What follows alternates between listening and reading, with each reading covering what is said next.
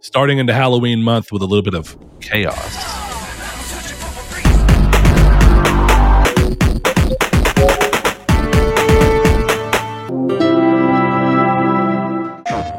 Hello and welcome to Triangle Squared, a PlayStation podcast. I'm your host, Brett Beck, and alongside me, as always, is apparently a theme song that just won't quit. Oh yeah, I was like, what the, what the hell did you do? and Chris Figs and Saul Bridges as usual. So Wait, are we still going with this? we just completely, yeah, yeah, we're going, okay. we're going in raw as uh, as Eddie. Um, I can't think of his last name. Eddie Murphy would do, of course. Look at that. All I got to remember is Donkey. Uh, so anyway, welcome guys to uh, apparently another crap show of an episode. Uh, and starting off things as usual, if you want to stick around, figure out where you can keep listening to us if you're new to the show, or if you want to figure out how you can watch us instead of listening to us, of course, you can do that on YouTube. Bang, bang. Uh, but stick around. We get into how you can communicate with us and be part of the show's uh, communities take section. But we start the show off the right way always, and that is a very simple. What have you been playing? Saul, I'm lobbing it to you first this time. The- you been playing anything good? The only game I played this week so far has been um, Dragon Age. It's been it's been no Dragon Age. Why do I do I was that? like Dragon Quest, right? Dragon Quest. I do it too. Don't worry. Um, but yeah, Dragon Quest this week, and I, I did actually a, um start up of Slay the Spire again just for funsies, and and because me and Chris were talking about something that you guys may see soon, uh, so s- may see soon. Um, but yeah, not much this week other than like Yu Gi Oh. I didn't even play Sea of Thieves or Phasmophobia this week because we didn't do anything last night. We started kind of late into the night. You're right. So we just ended up dueling, and then I got into some Phasmo. Chris, by the way, me and you Phasmo soon. yes. Have you I'm played the it. Asylum yet? Uh, I don't think so. I Let's think the prison is my my biggest map I've played. Yeah. Okay. So we got to do the high school and the Asylum and have some good times with you. I'm down with that.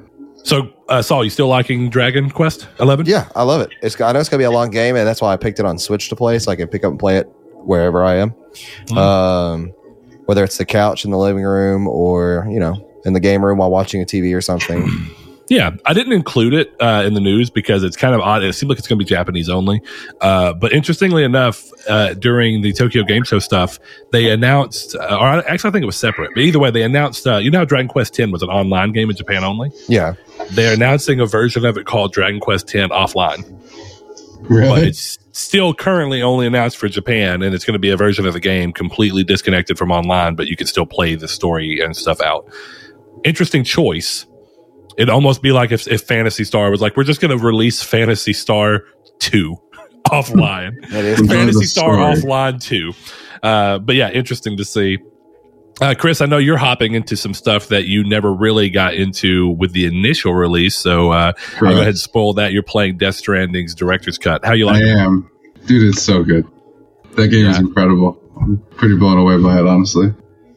It's an interesting game. In all honesty, in, in every facet of the word, it's a game that you have never played anything like it, and the chances that you're going to play something like it again anytime soon are probably low, Yeah, unless it's specifically from Kojima and a sequel. right. Exactly. Which doesn't seem likely. I guess. I don't know. Ah, I don't know. You, you know, there was a while back where Norman Reedus had mentioned that. oh yeah. yeah, that he was that he's heard that they were working on finalizing in the second one. So Mhm. you know something Well, to think about. I guess uh, without spoiling, I I wonder what they could even do because I saw a theory of someone saying they would want to see like a prequel, and I'm sitting there like if I haven't finished it, but from what I've played, I'm like that sequel or prequel just seems like Metal Gear Solid. Yeah, I mean, I don't know. There's all sorts of weird things I guess you could go into, but it's actually a song conversation Saul and I had at work in regards to that, and that I'm not really sure that this game. It, it kind of makes you think of like the end of The Last of Us, where a lot of people were like. You don't need to continue these characters. There's a Mhm. very easy way to continue to explore this world and the consequences of what's happened without without having to continue to push a story of a character arc that feels like it's complete. And while that's of course up for grabs, I actually and I was on that side for a long time, and I still think that there is an argument to be made that the first Last of Us game very easily could have been a one and done fantastic Should have been. story. Um, but I think the same is true of Death Stranding, right? You have I, I don't see any reason to revisit the world specifically through Sam and really through any of the characters that we've already seen. I mean, I love a lot of them. Like Die Hardman's really cool. Mhm. Uh, Heartman or whatever his name is, uh, the one who dies and wakes up, you know, every three minutes or whatever it is. Uh, you may not have met him yet, Yeah. but I mean, he's already in the game. Um, Depending on where you are, you, you see him fairly early on, but you don't The do la- with him. The last later. character I met was Higgs. okay, So yeah. I just had the whole Higgs thing. Yeah, he, and even like Higgs, you know, it's like Yeah. I don't know that all of those characters need to be further explored personally. Right.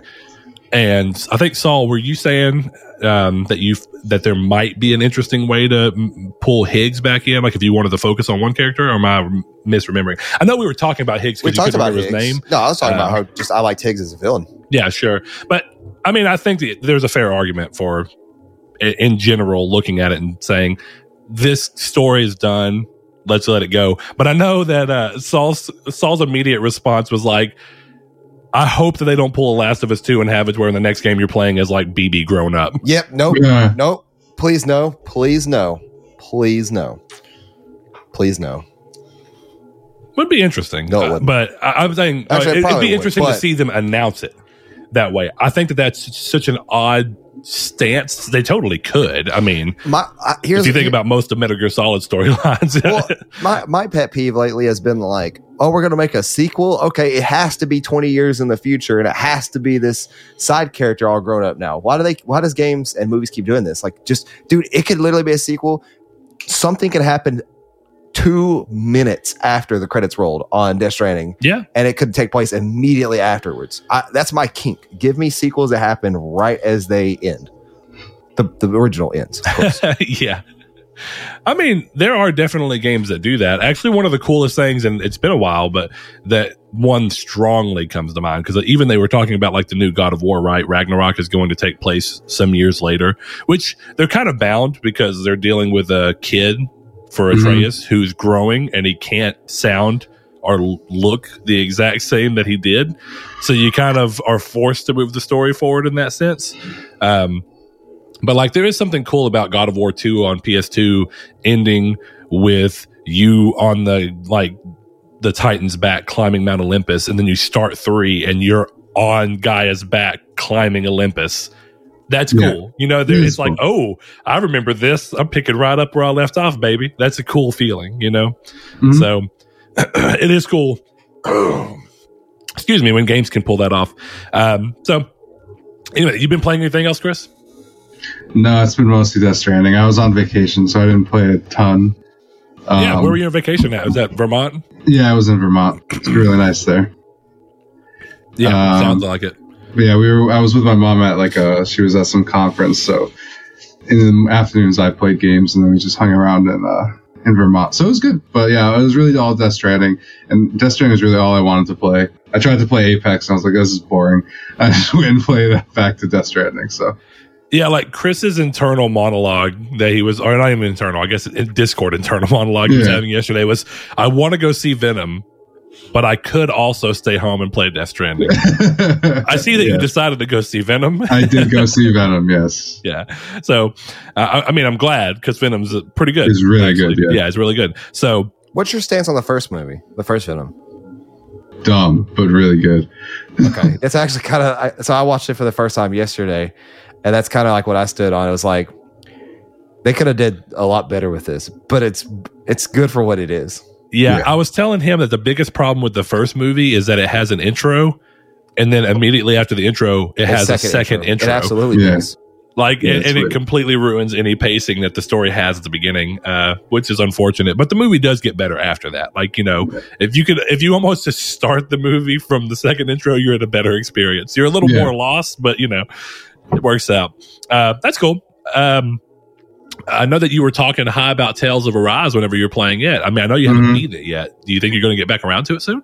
I think I will. Uh, something happened in the story, and for some reason, it just kind of took me out of the experience a little bit, Oh. and I haven't played since then.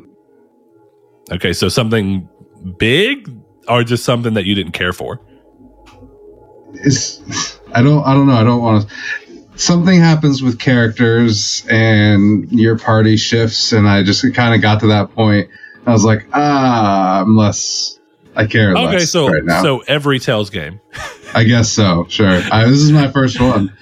Yeah, it's unfortunate, but really, there almost always is something where it's like, oh, okay, well, now we're gonna have it to where Arvin, this guy that you really like and think is cool and has been helping you out, suddenly, oh, he's from this other world and he's really a bad guy and he's been working against you the entire time. about Final Fantasy Oh, 15? but not really. Nah. oh, Though I think that- that's Arvin, not I, what I happened. genuinely can't remember his name. Yeah, I'm not saying exactly that, Yeah. but I kind of just lightly spoiled something in Xillia. I mean, Xillia's good. Xillia's a 10 year old game at this point. If you haven't played it, then I Symphonia is my favorite, or Hearts R, which is yeah, Hearts R is, um, was pretty good on Vita too. The, I want to play the Vita version of that. Still Yeah, 30 uh, bucks, so. eh, Ooh, that's not bad at all. yeah, it's not terrible, but it's also surprising No. considering it's a that the Vita Vita. game. I'm not Yeah. paying 30 bucks But- for a Vita game.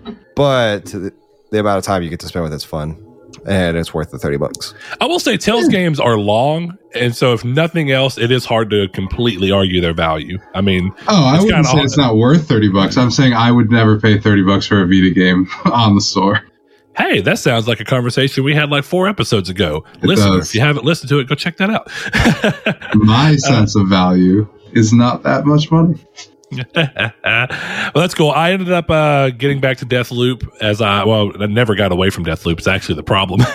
Yeah. uh, and I got the platinum, so I did it, boys. I, I did the you. Very good, very great game. And I got further into Kena, and Kena's a weird situation. Mhm. It's a really great game, and I love so much about it. And really, there's not a single thing I don't love about it.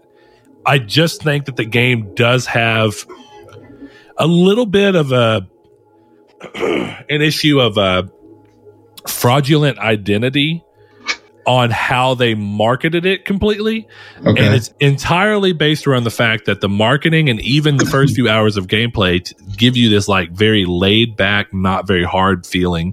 And mm. it has like Zelda esque moments, like I was talking about, where it feels like you're puzzle solving and stuff like that. But the combat's not really hard. The puzzles are fun. You're never going to get up to a point where the average person might hit this thing of like, my level of enjoyment to the level of difficulty are not equal. And I think that there's a big shift that happens that you might have seen people talking about on the internet because I mean it, it is something. And it's one of those things where it's dependent on how much you really like this type of thing. But the game suddenly at the first real major boss shifts entirely to a very skill check based boss fight I, I don't want to call it Soulsborne because I don't think it is. But if you want to look at the idea of a Soulsborne being like, hey, your boss, this boss here is a check of seeing how much you've paid attention to what the game has exposed you to. So in this area building up before, we've kind of introduced this mechanic, this mechanic, and this mechanic, and we're going to see how well you really paid attention. And we're going to make sure that it's a little hard to really use that. Um, so in that sense, it's also a Zelda like thing because a lot of Zelda games use here's a mechanic we set up and you're going to pay off with it in the boss fight. But this one gets significantly harder really quick. Like I had never died in the game at all. And then I died like the first 10 times against the boss That's on crazy. normal difficulty. because I I did start my week with a little bit of Kena, and um, I did I did get this feeling that turned up any higher than what I was playing as, it would kind of get to a point where I guess Soulsborne, like you said, isn't the right word, but close to it. And then um, I don't know. I have issues with it in terms of just navigation. I think the map is terrible. so uh, that's me, but. I haven't gotten to the first boss, but I'm not surprised by what you're saying. Yeah, it's I I mean, I definitely felt like it was pretty easy going for the most part up until then. And then after that the game kind of starts throwing stuff at you a little harder. and then you get the second boss, the second main boss, and she's also very difficult.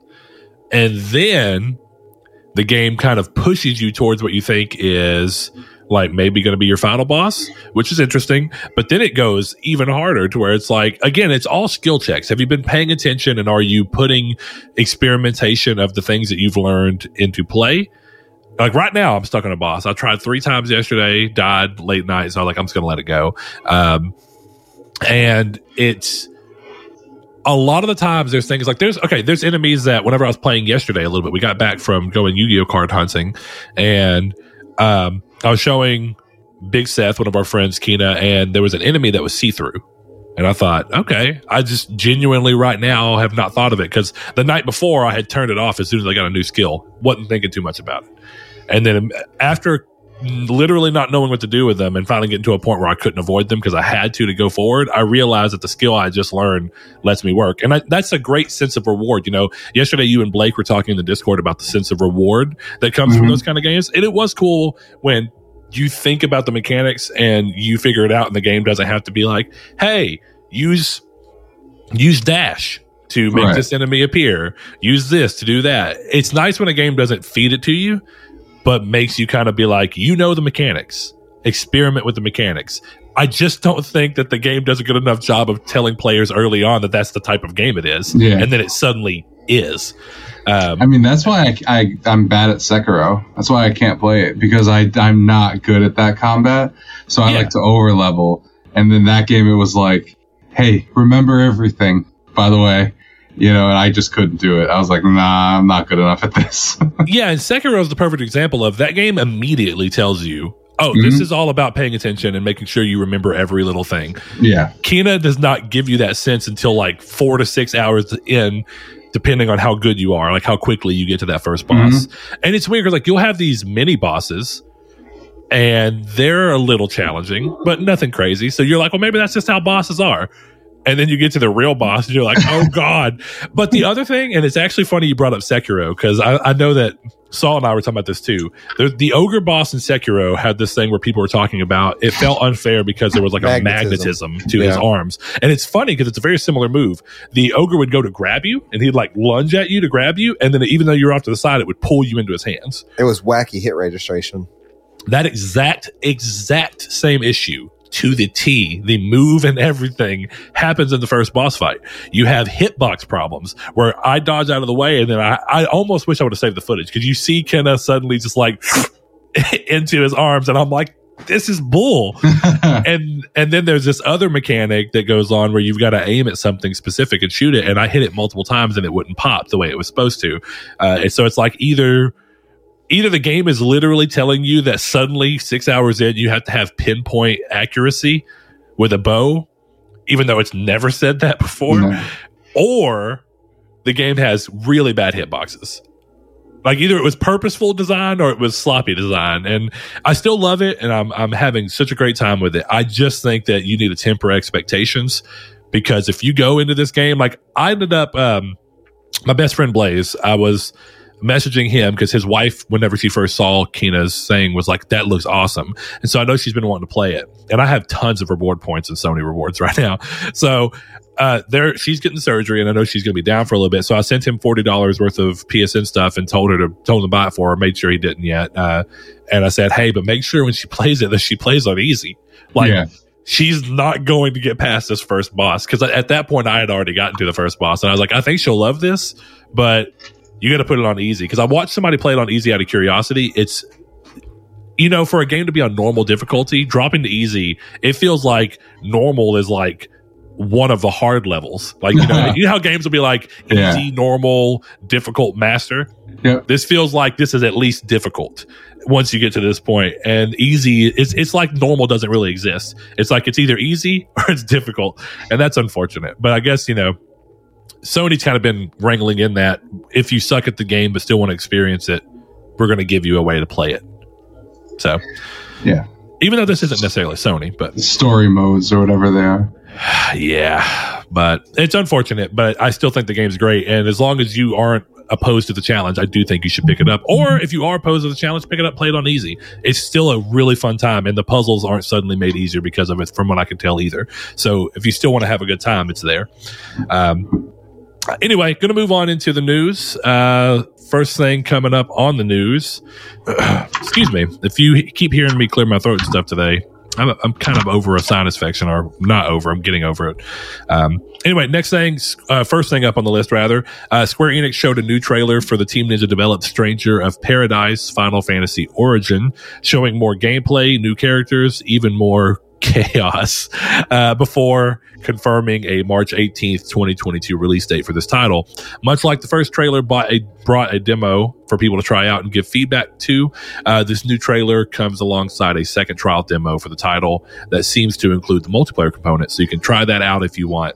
Um, this is an interesting case for me because I find that the way that they first showed the game kind of got a lot of flack. And I still think that there's some elements of that DNA in the second trailer, but the second trailer has far more Final Fantasy whimsical to it. And I almost think they should have used this as the first trailer instead of what they actually used. Um, and that's kind of where I'm at on it right now. This had more Final Fantasy vibes, and I think it could have used that. Uh, I am glad that they're continuing to do their thing of put demos out and then learn from the feedback and then adjust. So maybe this is going to be a better demo. Um, but that is what it is. I'm not excited one way or the other for it. I'm undecided on whether I'm even going to buy it. Uh, Chris will probably buy it because Chris buys Nope. games and then never plays it. Nope, no chance. no chance from the man who brought who bought Sekiro, even though he's never. No, I'm sorry, you beat Dark Souls three by that point. My and bad. Bloodborne. Yeah, let me not let me not talk bad on you. I've beaten multiple of these games. I just bet. And then you've bought multiple, played for three minutes, and then quit. Yeah. Yep. So I. I appreciate the honesty, though. yeah. I have I have more this sounds weird, but I have more money than I have patience. I, That's what it Yeah. is. I mean, it's good that you're at least aware of it. Yeah. I have I have enough money to be like, I don't like this. I'm not playing it anymore and I don't feel bad about spending it. did you? I I mean, you may not have because it sounds like you just aren't interested in general. But did you play the first demo? No. Yeah, I didn't. But I have I have some feedback on the demo if you'd like, because one of my buddies played it. oh yeah, hmm Wait, on the new one or the original? The new one. Okay. He say he says, I'd say Stranger runs at 20 to 30 frames with dips as low as 10 at times, and no way it's even 1080p. Easily the worst looking game I've ever played on PS5, and both demos have been PS5 exclusive, even though it's cross gen. I'm not hopeful it will get any better. Ooh, that's rough. The combat is good because it's Team Ninja and every game they make has real good combat, but the performance is unreal. It's like 720 dropping below 30 FPS on performance mode. I wish I was kidding. I don't even know if it's 720p. It looks that bad. So, if you like All the right. gameplay, I guess you could try it. Well, that's Doesn't sound like it's good. Yeah, I of course I expected combat to be good, but that's unfortunate. This is kind Yeah. of where we are. So, all right, next thing up, PS Plus games for October have been revealed, and subscribers can check out PGA Tour 2K21, Mortal Kombat 10 or X as it's uh, you know shown stylized, and a multiplayer tactical first-person shooter title called Hell Let Loose that sees players fight World War II inspired battles with a 50v50 squad. Um, yeah, you know, eh, not a terrible non- month, not a great month. This is very in between, and I'm a little surprised that they didn't try and lean into any kind of October stuff. But I guess what happens Oh. is you get to this point where, well, hold on, what's what's up? They did. Um, Castlevania Requiem is also free. Well, is that everywhere? Because I saw for certain Asian territories it was, but I Oh, didn't I see might it be. here. I'm- my bad. I might be wrong. Then I just I saw that. Uh, and that's that's what surprised me because I would have thought the same thing. Okay, a Castlevania game would be cool, um, but we're still in this thing where like, are these terrible games? It's a little surprising. It's Mortal Kombat 10 when they're announcing right now end of support for Mortal Kombat 11. Like, but I mean, it's, it's not terrible. PGA Tour Tour 2K21 is not terrible if you like golf games. It's it's a decent variety. I mean, it's a sports game, a fighting game, and then a first person shooter. Um, but I don't know. I haven't seen anything on Hell Let Loose. I do remember. I think it came out in like 2019 or something like that. I remember it was a PC only, if I if I recall yeah, correctly. I tried a little bit of the beta. I didn't like it at all. It was very slow, and it spawned me so far away that it took me probably five minutes to run to any sort of fight. And it's very tactical, so I got shot once and was immediately dead. Deleted, oh. deleted it instantly. yeah, not not your bag, huh? No, thanks. yeah, I don't know. PS Plus is in a weird situation right now, but what I was going to say is I think that there's potential that for areas that aren't like you know I don't know where all Halloween is celebrated at what points in time it's celebrated. Is it October for roughly everyone? I genuinely don't know enough about the holiday. But if not then maybe it's that because they've been trying their best to try and get uh, PS Plus to be like ubiquitous across everywhere, which of course they're messing up here because you have Castlevania only available in certain territory. Um, but they try and get as many of their games together as they can. And I wonder if that's kind of getting them at a point where they can't be as seasonally fitting as they otherwise used to be. Because I feel like used to, they'd always try and be like, let's do like a survival horror game or some kind of like, like Killing Floor 2 or something that feels thematically appropriate for Halloween, right? Until Dawn. Yeah, Until Dawn. Like there's, and actually, has Until Dawn ever been free? Uh, not that I remember. That is not to say though that it has not. Until Dawn would actually be an excellent PS Plus game. And at this point, they could almost be like Until Dawn and Until Dawn VR, whatever that roller coaster Blood. ride game is. Yeah.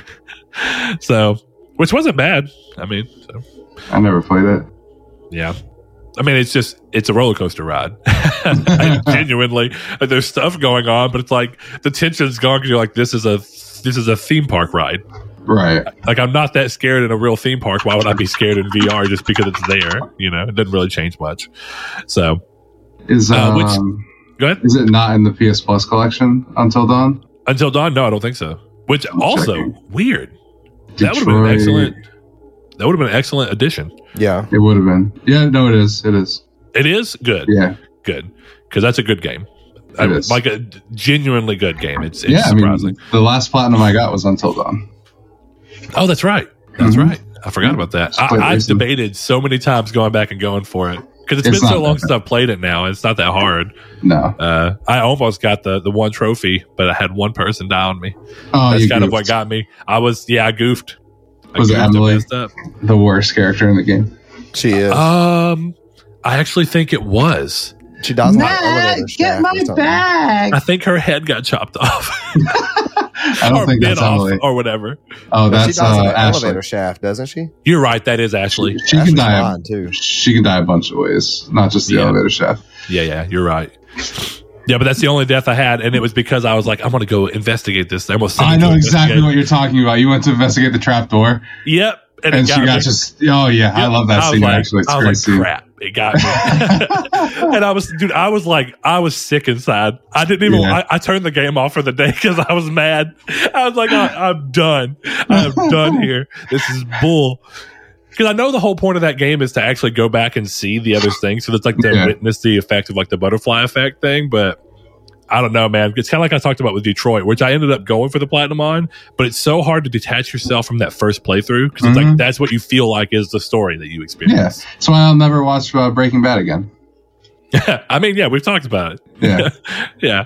Um, so anyway, uh, kind of talking about PS Plus. The next thing up is actually PS Now. So rumors are circling around uh, October's PS Now editions with a screenshot making the round showing The Last of Us Part Two, which is definitely a very high profile and interesting addition, If so, uh, Fallout 76, Desperados 3, Final Fantasy 8 remastered, and yet another Zombie Defense HD. Now that's all that's visible in the screenshot. So there could be other parts of this that if the rumor is true, hard to say. But for now, take it all with a grain of salt. It is a rumor, and if any of this is true, we should get confirmations within the next week or so. Typically, following their kind of roll through. Um, I think that the Last of Us Two being added, we're a year out. It's not, you know, it's, at this point, this isn't huge, but it is big. I don't want to act like The Last of Us 2 joining PS Now wouldn't be a big thing, but I feel like this would be like when they first announced God of War, where it's just going to be on the service for like a month or three months and then leave before another year or two goes by and being added back permanently. Um, but this, you know, Saul, you were talking about how sometimes leaks have this thing where they put just enough oddball stuff in The Last there. Last of Us Two is the oddball thing in there. I I don't know what's the oddball thing in here because they all feel so disparate that like okay and they're if they're smart, which I'm assuming whoever did this, if it is fake, is Final Fantasy VIII remastered has already been confirmed that it's going to be coming this month because every month they're adding Final Fantasy titles in sequence of order. Also, Uh, Games Pass and, and PS Now does this weird thing where they like interchange titles, and Final Fantasy VIII's been on Games Pass for a while. So if it went to PS Now, you wouldn't be surprised. Which is why I think that Yeah, they, they, they randomly pull for these leaks. They pull things from Games Pass, and they do the same thing for leak Games credence. Pass leaks. They pull stuff from PS Now. Yeah, And it's Yeah. just like these games are just now like like it makes sense. It's on Games Pass, so of course it makes sense on now. Yeah, it's on a similar Yeah. service, a similar enough service. Yeah, uh, I mean, I don't know.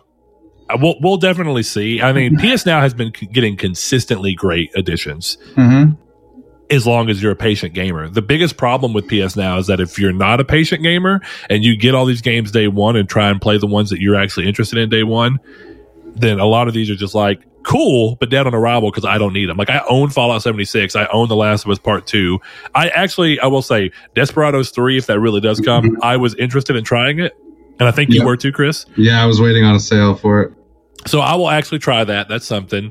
Final Fantasy VIII remastered, I didn't pick up, so I would probably end up picking that up. But it's we're in this weird thing where I guess that's still the boon of what PS Now and Game Pass are, but you know, for times where Game Pass doesn't have day one editions, which is true sometimes. Like Scarlet Nexus is finally being added to Game Pass after being rumored to be a launch title Game Pass, and it wasn't. Um, and at that point, it's like, well, I've already bought it, you know, and that's us or me specifically in this case, or Chris actually for Scarlet Nexus. Uh, so these services still have that benefit, but I feel like they definitely far more benefit people who don't want to hop on and be part of the weekly talk going on around gaming, and more for people that just take gaming at their own pace, which is a good thing to do. I've kind of been trying to go back toward doing that, but still with a, hint, a tinge of wanting to keep up with stuff. So we'll, we'll see. I mean, PS Now has been a fine service for a while. It's just it's a fine service for a very select group of people. Uh, Chris, did you keep your PS Now sub? Yeah, I still have it. Yeah, I Mhm. figured you would. Nah, I keep it gonna play 'cause I get it. I get it half price, so I don't. It, it's kind of like I get my PS. Plus half price, and I get PS Now for half price. So I'm paying the same for one for both services that I would have won. Yeah, So why not? You know, I never play it. It's very rare, but no. We'll see what ends up happening. Uh, next thing up, Sony are finally making good on game trials as they announced that PS5 users will be able to download titles and play for a certain number of hours per title free of charge to determine if they would like to buy it afterwards. The first two titles from Sony to support this feature are Death Stranding Director's Cut. Uh, which can be played for six hours, and Sackboy: A Big Adventure, which has a five-hour trial period. Uh, should you buy the game, your progress, save data, and trophies carry over into the full game which is exactly what you want to hear. Uh, and I'm always a big fan of when demos do that. So, you know, people have been talking about the return of demos for a long time, but for games that are long enough to allow this kind of thing, a game trial of anywhere from an hour to five hours, I think, is almost always going to be the better option to suffice and give people this feeling of like, I'm already this far into it, I'm enjoying it. If I buy it, I don't lose anything.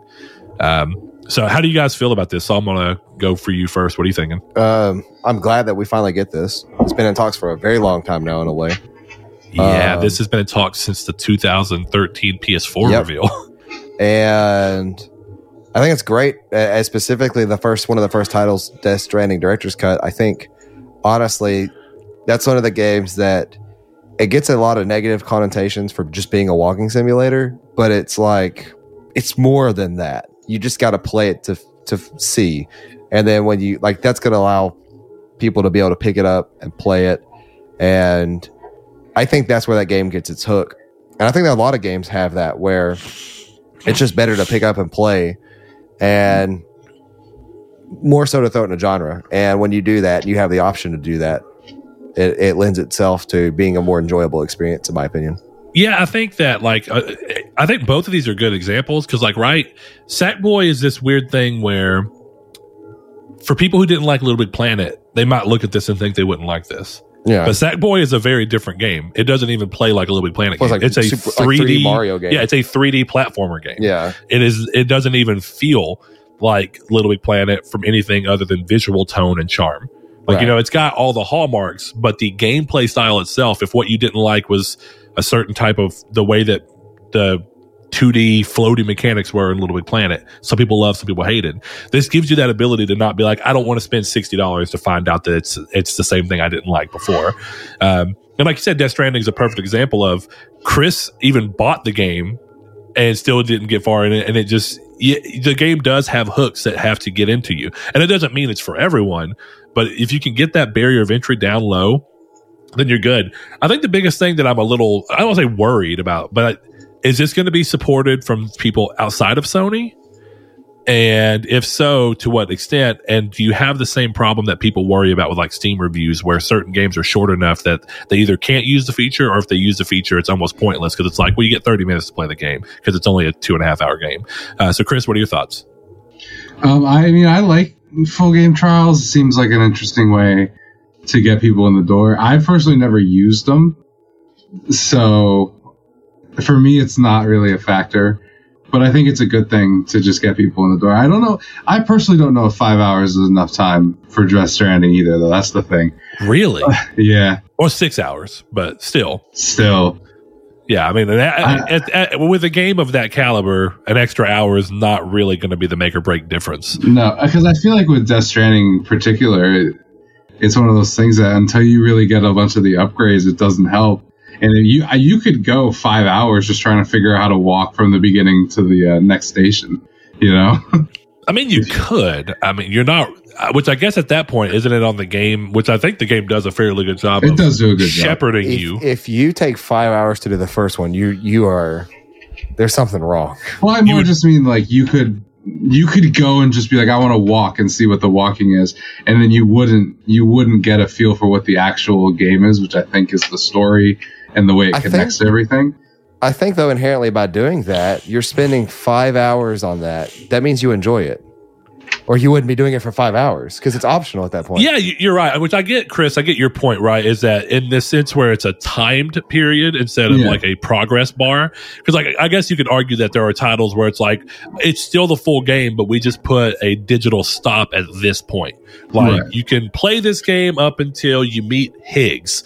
Which actually might be a good, interesting thing, right? Play Yeah. the game until you meet Higgs, and then suddenly the game stops, and you're like, "I want to learn more. I guess I gotta have to buy the game because I'm I, into it." I think point." that's how that game works. This like two hours in, three hours in. Oh, I agree, but I just think that Chris's Chris's long form argument is that from title to title, including a game like Death Stranding, definitely ones that have more open design So- to where you could do anything you Yeah. wanted within that period.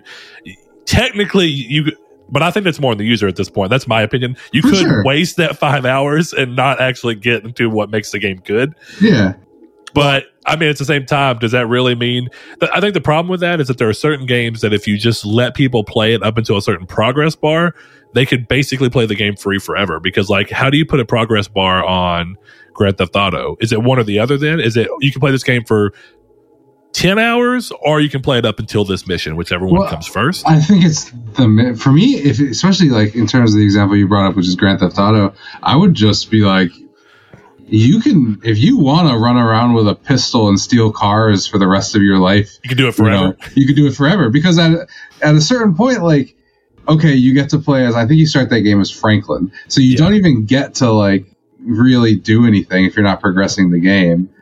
You know, you finish that mission with Lamar, and then you can go run people over, but you don't have money. You can't go buy guns. You know, it's not. It doesn't take any away from the full experience of the game, which is my point with Death Stranding. Right? Is you could play through a lot of that game and be like, oh, this is slow and doesn't really work.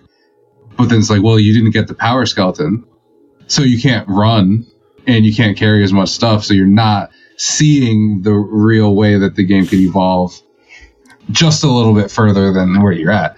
Like I, I got to Higgs. I'm play, I've been playing for 12 hours and I just hit Higgs. You know?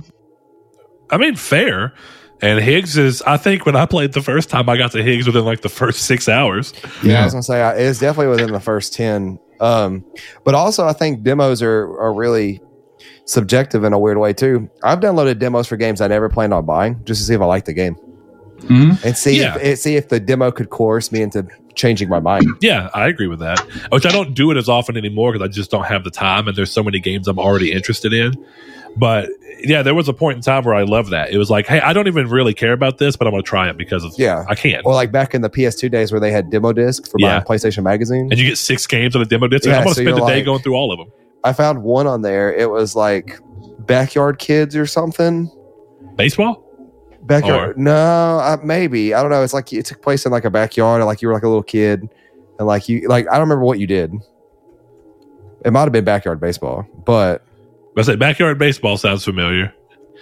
Uh, but you know, Chris, to, it's interesting though because I think there are actually games where I was. It, to be fair, the demo in this case, I guess trial, which are interchangeable in a sense, but um, I played for probably to, to like your Grand Theft Auto point. I played the skate demo on 360 for probably hundred hours before that mm-hmm. game came out because I did too actually. that that demo was just soft locked at 30 minutes Yep. but you can Yeah. play that same 30 minutes over and over. Definitely. And so yeah, I would just play. form. It would run out of time. I would exit the game and then load it back up and play. I think you had to install it and reinstall, didn't you? No, no, no. You didn't. Okay. No, it, one, all you had to do was close. It was just 30 minutes from the time you opened the, like you loaded into. one to- skate demo was like that. Uh, it's Where unfortunate. I think it was Skate Two, because it had it had the level where it's like did Skate was it Skate Two that had like the little dam area, had a real big old hill. Well, Skate 1 had one too, but Skate 2 does have that. well, yes. and that's I think it was Skate Two specifically because that's where the demo was. It wasn't in a park like one was, yeah. Yeah. and that was the one that like it was like buy the game, you're out of time, and then it's like cool, and you you thought you could just go right back into it, but it's it just take you back to that screen. It probably so put like a- download it and reinstall. uh, yeah, software soft lock on it Yeah. until you reset that by changing. What what probably happened is that they saw that everybody they probably had some kind of data that was like, bro, people just played the skate demo for yeah, hundreds of hours, and that might have stopped them from wanting to buy the game because they could just do all the fun stuff in this small area. Skate One's better than Skate Two. Skate One is better than Skate Two. That's not even a controversial opinion. Uh, but yeah, I think that this is uh, overall a good thing. And like you know, going back to the thing of whether or not other people are going to support it. I mean, EA have been doing this on their own for EA Play for a while. hmm So it's more of like smaller publishers and stuff. Are they going to pull in? Like, am I going to be able to play play like the Surge Three, which I doubt there will be, but am I going to be able to try that out on game trial through Sony's supported system on PS5 or or not? Um, it's also interesting to see that while this is finally coming around, it's not coming around as part of PS Now, which is what it was originally sold as way back when. It was you're going to be able to use the power of Gaikai servers to stream the game without downloading it and go through. It looks like now you go to the PS Store, you go to the, the game, and then you click where it says free trial, and and you download it and you play. And then when you buy it, I think you just literally unlock the soft lock in the software, and then you just keep playing. I like that. That that's very cool. So, I, I mean, it's interesting. We'll see how that ends up unfolding in the long term. But it's glad to see that something Sony's been talking about for over a no, not over a decade, but for gonna say, yeah, nearing not a a decade. decade, but close. Yeah, for nearing a decade has finally come around. Um, God, hearing the words Gaikai come out of my mouth is interesting. So Nobody remembers Shroud. Gaikai. I mean, it's the whole reason PS Now exists. uh, next thing up, new Twisted Metal game rumors continue to build as it's now being said that the Destruction All Stars developer Lucid, and if you don't remember Destruction All Stars, I wouldn't blame you. Um, that is, of course, a little car combat game that was uh, PS5, not launch, but pretty close after launch game.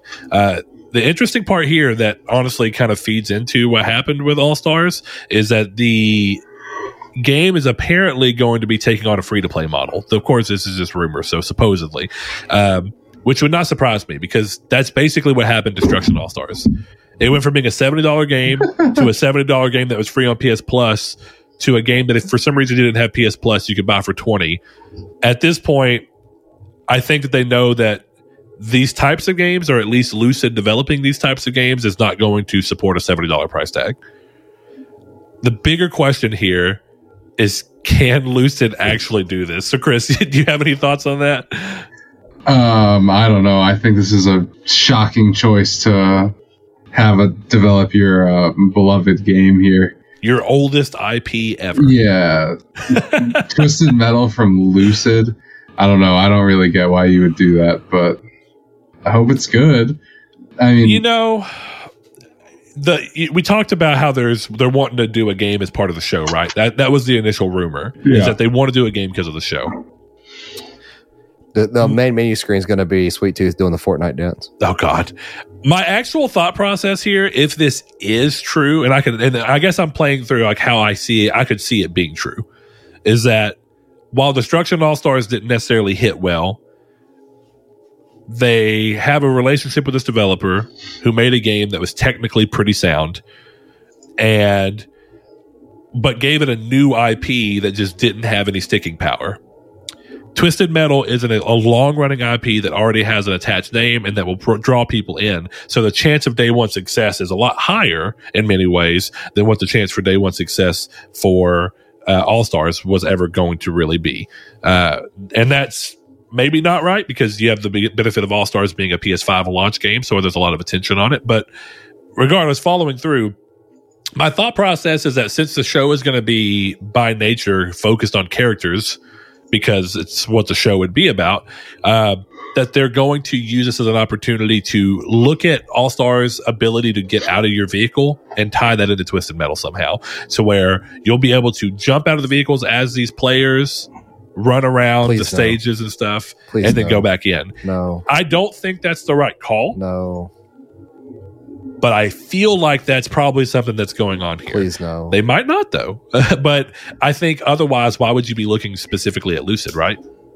well, because uh, Psyonix or whatever it's called, it is for uh, Rocket League's too busy. so, yeah. Well, okay. There's an extra layer of weirdness here that was actually pointed out by David Jaffe, um, which is fair. I don't know. I- I'm not gonna say it's impossible by any means, but Twisted Metal was never big in the UK, and Lucid is a UK developer. Yeah. and at that point it would feel like the game has a very american edge to it and like these are very close to ja- jaffe's words but they're true the game has a very americanized edge to it and that's why it always did really well in america australia and canada to a degree uh, but definitely the us was its biggest thing i don't know that getting a uk developer to do it is going to necessarily fill the audience that actually gave you any kind of income from that again, unless the goal here is to use Lucid and their UK based sensibilities to change Twisted Metal in a way that makes it more popular outside of the US. But at that point, why are you going to? I don't want to say bastardize, that's strong, but why are you going to take a franchise that you have a built in expectation with and hand it to somebody to probably change drastically? I don't know. I don't really agree with any of that. I, I don't think that that's. I don't think it's going to sell anymore if it's based if it's made in the UK versus America. Oh, I don't mean I don't mean that. I mean like uh, I don't think that had any influence design on it. design uh, choices that are different between the very heavy Americanized versions of Twisted Metal that Jaffe leaned on in the early '90s. You know what I Yeah, mean? but Versus what it depends on how they change. Because if they change it, at that point, it start it's going to lose sales more so because it's losing what is twisted metal. Well, that's kind of what I meant. Is that from you're going to lose the built-in market that you would ostensibly have for Twisted Metal, potentially at least a very strong chance. While trying to gain new market share somewhere else, if the actual goal, if that's a big if, if the goal is to change the DNA of the game to a degree that non-US territories find a bigger draw to it. I don't think that's why they're going to change the game. I think they're going to change the game uh, for younger audiences. Really? So you think they take away the rated M edge I, to well, try and pull that's- into that's- that bigger, like PG thirteen, probably, should or say, uh, PG thirteen, but you know what I mean? E. Yeah, T. Uh, what T, what yeah. I should say is is that if they're going to change the game, that's what they would do. They would absolutely uh, market it in a more cartoony, jokey way that would be more heavily on kids. Because at that point, especially a game like this, that would be very similar to something of the likes of Rocket League or um, Destruction All Stars, is that it's going to be it's going to have microtransactions in it. Sure. It's gonna be online. It's going to be an online game, and the part the the one that is what It just it, it crossed my mind. Oh, it is T. there had well, no, only this one. I don't know what that one is. I've never seen that cover art. It's RC cars. uh, it, it was a, it was Oh. actually made by uh, Incog, same Well, people it's did crazy too. Twisted 'cause Metal Think about it this way: back then, RC cars were a kid thing. Yeah. They're not now at all. That kids these days probably don't even. I'm gonna sound like a Yeah. boomer. Kids these days probably don't know what RC cars are in the same regard we did. Uh, that was like that was like the way we grew up was like little Hot Wheels tracks and stuff like that. And I'm not saying kids don't grow up with that nowadays, but I'm saying that was the way to, to kidify something back then. That is Yeah, not yeah. the way to kidify something now. So there is at least a history of Twisted Metal literally scaling back in a sense to be able to hit a larger age group. Minion's gonna dab, and Sweet Oh, Tooth is gonna Fortnite dance, and that's gonna it's gonna be it's gonna be yeet. Well, I will say that's my biggest concern, right? Is I don't, I didn't even have huge problems with the way that uh, Destruction All Stars like style was, but it was very Fortnite esque, and that's that's fine. I just don't think that that's a right move for Twisted Metal. Not to say that they would do that if they even are developing it. It's just that's the thought that comes to your mind when it's the only game you've seen them do. I had two major problems with that game, and one was the getting out of car mechanic. While that while that sounded so cool on paper, it just failed miserably. It It, went from really fast pacing to like all of a sudden, it's like when you're driving on the highway for like three hours on a road trip, and then you get into town, exactly. and it feels like a 40 miles per hour is 10. yes, That's what that game felt like when you were out of the car. When you're running in person, it felt like you were going 10 miles an hour. And not only that, but th- there was there was some like I mean, it could have it, that could be tweaked, uh, or this could be tweaked. Was the way that the cars controlled. There was a little bit of like a fishtailiness to them. Yeah, I didn't like. love the way that the, the physics Yeah, system felt. that, and that all could be adjusted. I think the core gameplay problem though that it had was just the the the car combat or out of car combat. well, yeah, and that game was very RAM based, where Twisted Metal is very weapon based. Yeah, absolutely. Uh, and again, doesn't mean they can't do it. I just think that they're very different games and, and head. So the comparisons that draw from being told this, I mean, ostensibly they would be very different games, What but Twisted Metal on PSP? That's my favorite one. Head On, it was Head a On. remake of the first one, First I think. one, yeah. yeah. Twisted Metal Head On's a good game. Um, but yeah, Twisted Metal's always had like a very consistent style to it, but it's also because David Jaffe's been pretty much part of all of them. So I think he's a big, the big question for there. But also, Twisted Metal has waned in popularity over and over and over. So arguably, it wouldn't be the right move to pull David Jaffe in. I say, has he been invited? I wonder if he's been invited back for this. Well, actually, that's what he's talking He about. He has not. it's because this is a rumor. He said he hasn't, and he says if for some reason this actually is true and he's not, that he at least feels like he should have gotten a call. Which I think that that is also the courteous thing to do. But you know, I don't think he would even be part of it right now. It's just. It's weird. I mean, there is a very specific feel and idea behind Twisted Metal. The bigger thing is how much can you actually pull from that nostalgia? Because the last time we got a Twisted Metal game, they weren't pulling on nostalgia nearly as much as the industry does now. Wasn't that black or was it four? Uh, it was it was just called Twisted Metal PS3. Uh, like it was Twisted Metal in name only. Great game, loved it, really good. But I don't think there was a hunger for the nostalgia of Twisted Metal that there might be now. Um, but I think interestingly enough, depending on what they do, free to play might work. It's just Twisted Metal always had story components, and I don't think that this would be as a free to play. I doubt it would have a story component. Like maybe a story component insofar as like Apex has character lore, but that's about all I can think of. What was yeah, I Twisted wouldn't really Metal on call PS2? that black. What are you talking about? Twisted Metal on PS2. Um, yeah, Black. Twas- black. That's Was the it, only and it one. got an HD remaster for PS3 then. Uh, oh, Not it got very- n- no, it got, it got a, it got a PS4. PS2 classic release on both PS3 Okay. and PS4, where you could download and just play the PS2. Was that the version. only Twisted Metal on PS2? Yes. it What am I? Maybe that is what I'm thinking of. I'm thinking of across PS2 and PS3. So I'm thinking there's two for some weird reason. Yeah. PS. It was black and then a long. Well, I say I'm- that I'm like a, of a level like a six year break and then Twisted Metal PS3. that big is it a big arena in that game too? Uh, it depends. Almost Like all the games have big circular arenas, so it's it's. I guess yeah. This is like a football field. Um, like a well, there's sports a map in the PS3 version that has a football field, but the maps in PS3 were huge. That might be what. and I'm actually, the is. PS3 felt great What to drive your car in comparison to all the previous ones. Uh, head on was good. Head On was a great game. Yeah, it is. And definitely for PSP, like it, it controlled exactly as you would want for a little handheld system. cheats had the opportunity to ruin that game though. there were so many head on tweet or cheats. Yeah, we'll we'll see what ends up coming from this, but I don't know. I, I think that there's just so many questions about, and, and I don't really think I, I I said it a little harsh a second ago. I don't. Maybe the only way to make Twisted Metal genuinely relevant again is to change it drastically, or lean into the fact that people may have a nostalgia for it now who didn't back in 2011 or 12 or whenever it was, and lean into that now by making a Twisted Metal game that just is heavy on nostalgia. Yeah, And if you can do that at the same time as the show, you're probably going to draw people in. And if you get that flash in the pan, if nothing else, then good. But uh, again, this kind of makes me think of Sony talking about wanting to have more multiplayer games. I mean, this could definitely be that. I think that's what All Stars was meant to be. It just didn't work.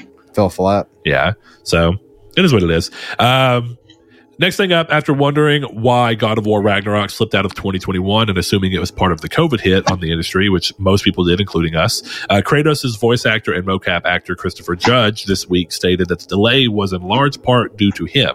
In a tweet, he confirmed that he had to undergo back surgery and two hip replacements alongside knee surgery, and that Sony Santa Monica waited so that he could continue his work as Kratos and honored his privacy by not talking about the delay or what caused it.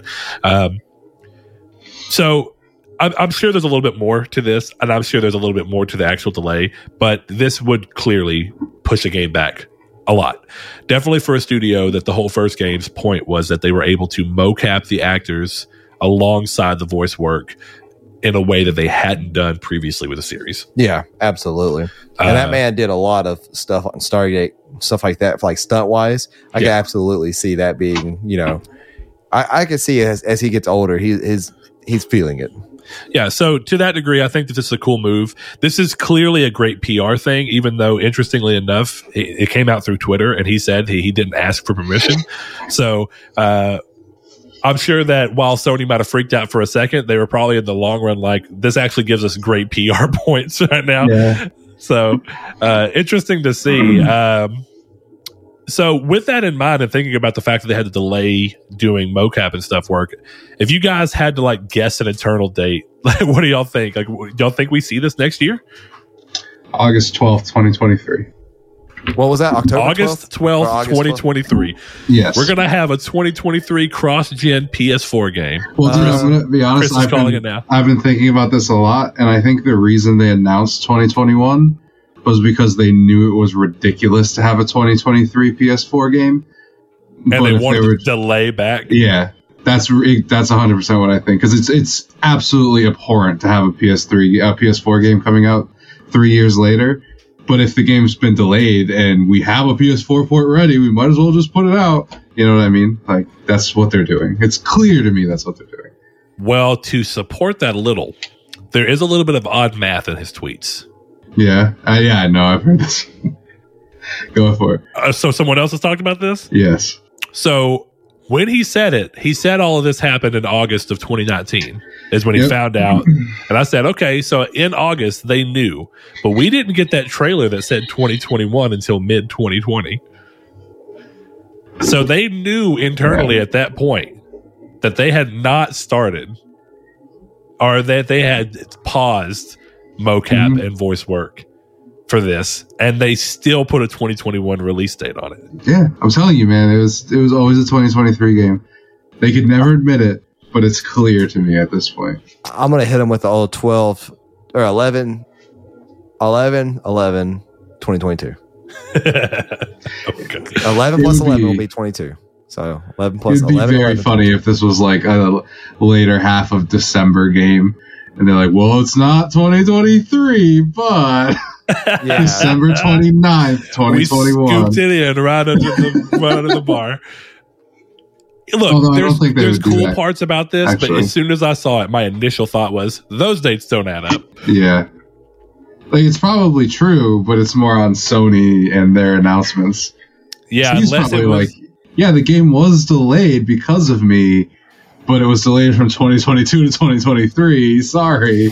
I don't know, but look, it's cool. I'm glad that they did that, and I, and people are saying like, why don't they use somebody else? I mean, a big part of why they even went away from TC Carson, which I've heard they've dirt him, they've done him dirty. Speaking to TC Carson, he said that he wasn't even told, like he wasn't called and said, Mhm. "Hey, we're going a different route." Who's TC Thank Carson? you. The original voice actor for Kratos. Star He's- of Final Fan or Final Destination Hey, Five, I think. That sounds right. I have a Yeah. very unpopular opinion regarding this. Yeah. They're not entitled to know that. No, or to not. get a call or to do anything.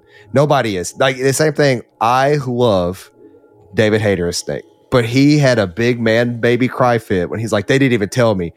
Okay. You're not entitled to know. You're Well, just you're, like, I get it. You want to know, but you're not entitled to be kept in the loop. When your contract's over, your contract's over. They don't have to hire you. They don't have to tell you they're hiring somebody else. That, that's it. Like No, they that's, don't that's have how it is to. for any industry, for I think any it's a- contracted professional. It's a courtesy thing, I think, Exactly. more than a But- right. yeah, we're not saying that like they and not again not but it, no one is no one here of course including you is saying that there's like some illegal big Yeah. hit against crime against humanity Oh, But- people act like that with David Hayter. They're like, Oh, I they're know. like, they're Well, like, David screw Hayter acted Konami. that way. They did not. I'm, I Well, know, but that's the thing. It's like, yeah it's I'm- like, it, it's to me. You're if I'm contracted for something Mhm. and my contract runs up, and then all of a sudden I hear that Kiefer Sutherland's replacing me as voice. That sucks. But I'm not going to throw a rant and say I wasn't told this because it's Yes. not. I wouldn't expect to be told. so a- and uh, of course this is just for their sake of uh, in case they were trying to say these are similar situations. Uh, tc carson didn't make a big fuss about it. He Right. was he was asked something in regards to an interview he was doing about um, how he felt about not going back to call uh, to uh, do kratos uh, or why he didn't do it. And it was just They didn't tell me that that that he was like they didn't tell me. You know, I, I would have liked to have known, but they didn't tell me, And that's and that was it. yeah. And he's never really brought it up again. That's So- completely appropriate line of thinking. I'm just saying in Yeah. the same vein of this, the way people freaked out with David Hayter Yeah, is not appropriate, in my opinion. in large You- part because David Hayter freaked out. Yes. You guys can probably answer this question for me, but I've always been trying to figure this out because I'm not a huge Metal Gear Solid fan. David Hayter did not get replaced in Metal Gear Solid 5, He got He replaced in didn't. Ground Zeroes. but he's playing a different character. Who's he? Uh, no, Kiefer no, no. Sutherland is. No, pl- No, yes, no, no, no, no. is. No, No, hold on. No, he's he's playing a character. You're all right that he's not. He's playing a character that That- David Hayter has voiced in a previous Okay, game. so hold on. I'm going to say this right now. Uh, if you don't care about Metal Gear Solid 5, um, skip the next two minutes. Uh, okay, If start now. okay, so Metal Gear Solid 5. Um, the, the there's like there's really there's real big boss in the beginning, and it's still Kiefer Sutherland. Okay. He's the one that carries you out of the hospital. Also, not only that, but he's Ground Zeroes, which is real big boss, and that's also Kiefer Sutherland. Yes, But there's theories. There is theories that all that's hallucinations made up by Psycho Mantis to prove that like technically Big Boss was never in that game at all. Because that's what my whole I thing is. Because well. I That's know a theory. I know V is a different dude. So He to is. me, it always made sense that he, Kiefer that Kiefer Sutherland was playing him and not David Hayter. That I've said that before. That is perfect. That makes perfect sense. And my and here's what I th- say is that even though at the beginning you see um, he calls himself um, oh the character from uh, Moby Dick. Oh, um, The main character's name in Omo- I don't know He why- calls Ahab. Ahab. Ahab, yeah, he calls himself Ahab, Yeah. and it's still Kiefer Sutherland, but it's supposed to be Big Boss. Yes. And I still, in my mind, think that like that person was never there. That like that's Yeah. that's his savior. That he's he's you know he's he's dying or in the Sure. process of dying, and he's using Sure. that as a way to get out, and it's a mental thing going Because on. I I always But- interpreted it as everything in the hospital was basically them passing on the to convince him that Big Boss was real like a and show, that he was yeah yeah, like that's. I thought that so too, that he would commit to the bit basically. yeah, I, I thought that too. Um, that like the whole Psycho Mantis showing up and Psycho Mantis was controlling Volgin and all that mess. Which that's another spoiler, I guess, is that Fireman is Volgin. Um, if you could not tell by looking at him. Um, but yeah, like that's that. I've had that theory too. It's never stated that, and it's the way Psycho Mantis is technically an anti-hero in that game too. hmm Um, but yeah, it's it's Yeah. So really, the big, the biggest thing yeah. there is that Big Boss, at least so far as the game says, and not some weird conspiracy theory that deals with it. And I'm not saying that that can't be valid, but with what the game presents you, real Big Boss is at the beginning of the game as Kiefer Sutherland, and Big Boss has been voiced in previous games by David Hayter.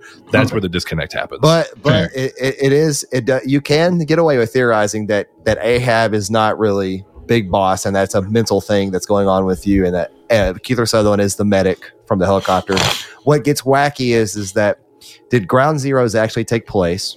Because if it did, that was definitely Big Boss there. yep. Because Big Boss was 100% saved by the medic, Yep. who is the main character of Five.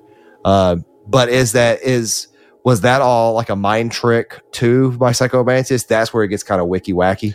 But uh, yeah, but that's again, that's all conspiracy theory. I so. still, I'm still one of those people. Metal Gear Solid is one of the best Metal Gear Solid, or Metal Gear Solid Five is one of the best Metal Gear Solid series. But there is no bad Metal Gear Solid game. I think I agree with that. I don't ever. Pos- I, I- I've never said that five's a bad game. I've said four. Four lends itself to no replayability. I disagree vehemently. Four, four, four is four is one of those games that, like, as much as I love it, you, I would replay four now after it's been 12 years since I last played it. I've played four twice. I, I've played Uh, it. so to that I- degree, I, it was clearly replayable.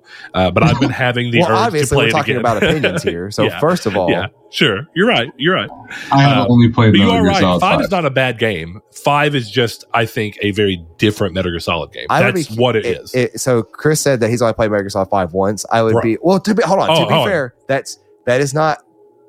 Four is a very different game. No, what I was saying is Metal Gear Solid 5 is the only Metal Gear I have consumed in my life. That's what I thought. I would be meant. curious you, uh, if you went back and played. Honestly, people, there's like a weird with any series. There's a weird like order to play them and Play them in like one, two, three, four. order. Yeah.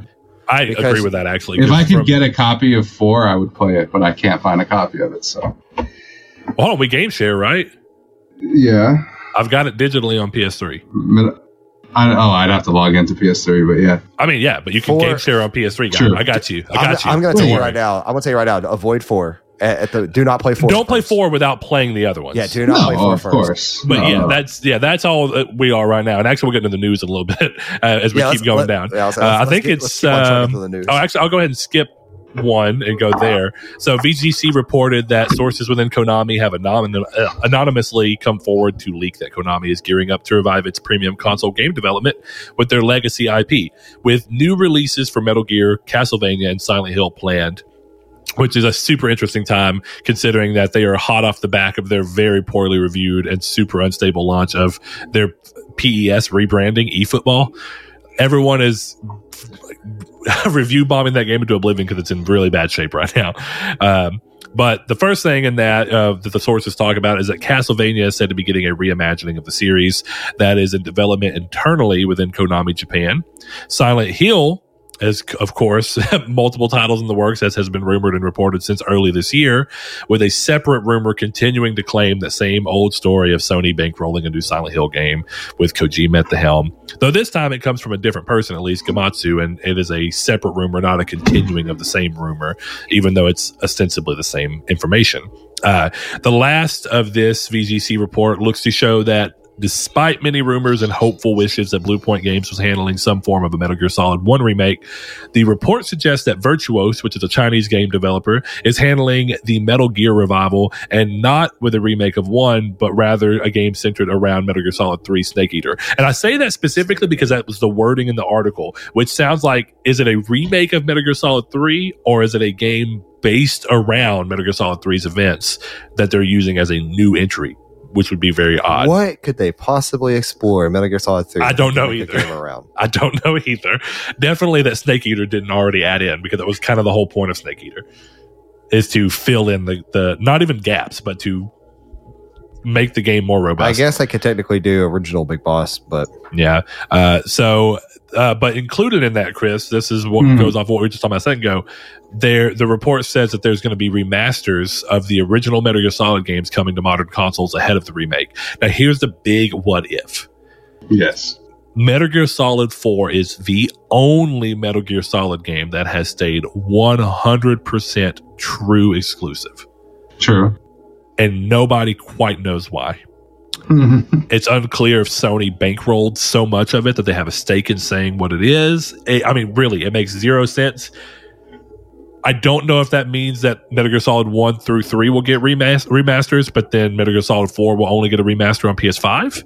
If so, that would be sweet yeah. us because we have PS5s. But Yeah. but that's kind of you know I don't know. It might be better to wait and see what happens because you might get remasters. I, I at this point I would imagine that the other remasters are just going to be again upscales of Bluepoint's uh, Metal Gear Solid two and three collection Mhm. uh, with Peace Walker. And actually, speaking of Metal Gear Solid five, Peace Walker ties into that. yeah, So yeah, because the kid is from Peace Walker, right?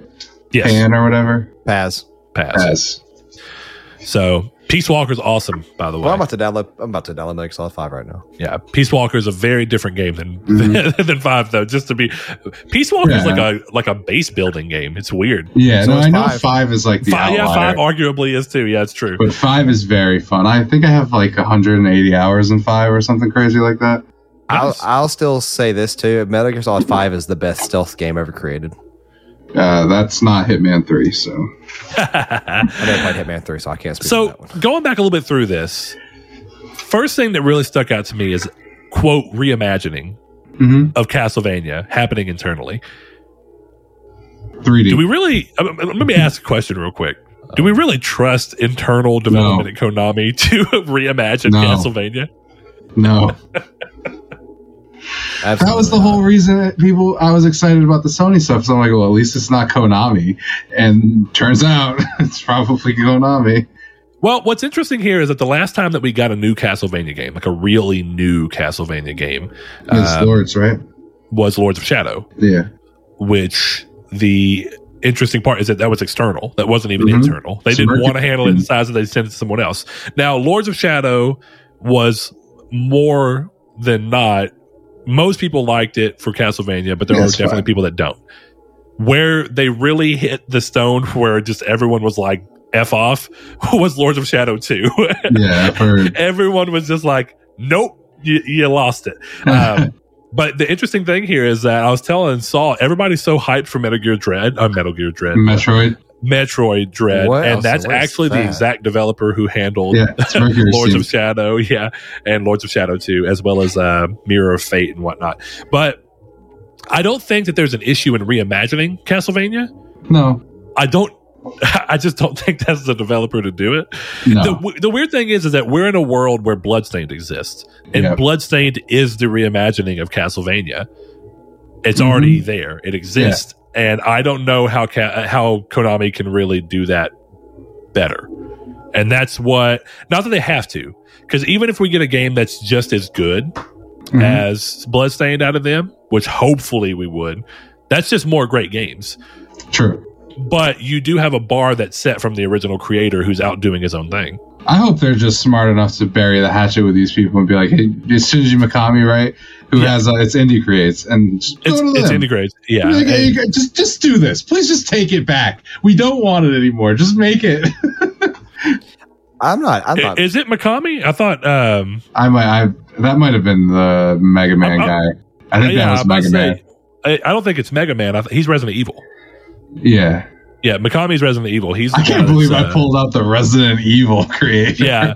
Now that you said that, I can't. Uh, Inafune is his name, Yes, right? Inafune. Kai, Kaiji In a Inafune. Few May. yeah. Inafune, whatever, however, however you say his name. Yeah. You, you're probably right, Saul.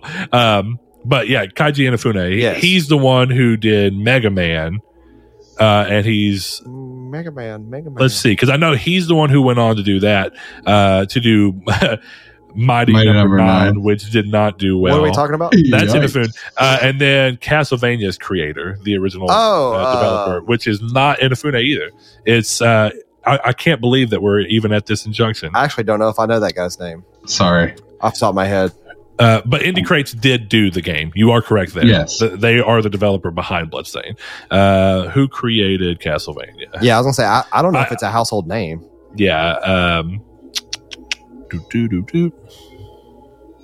It is because he does Inti Creates, and I knew who What's it that? was.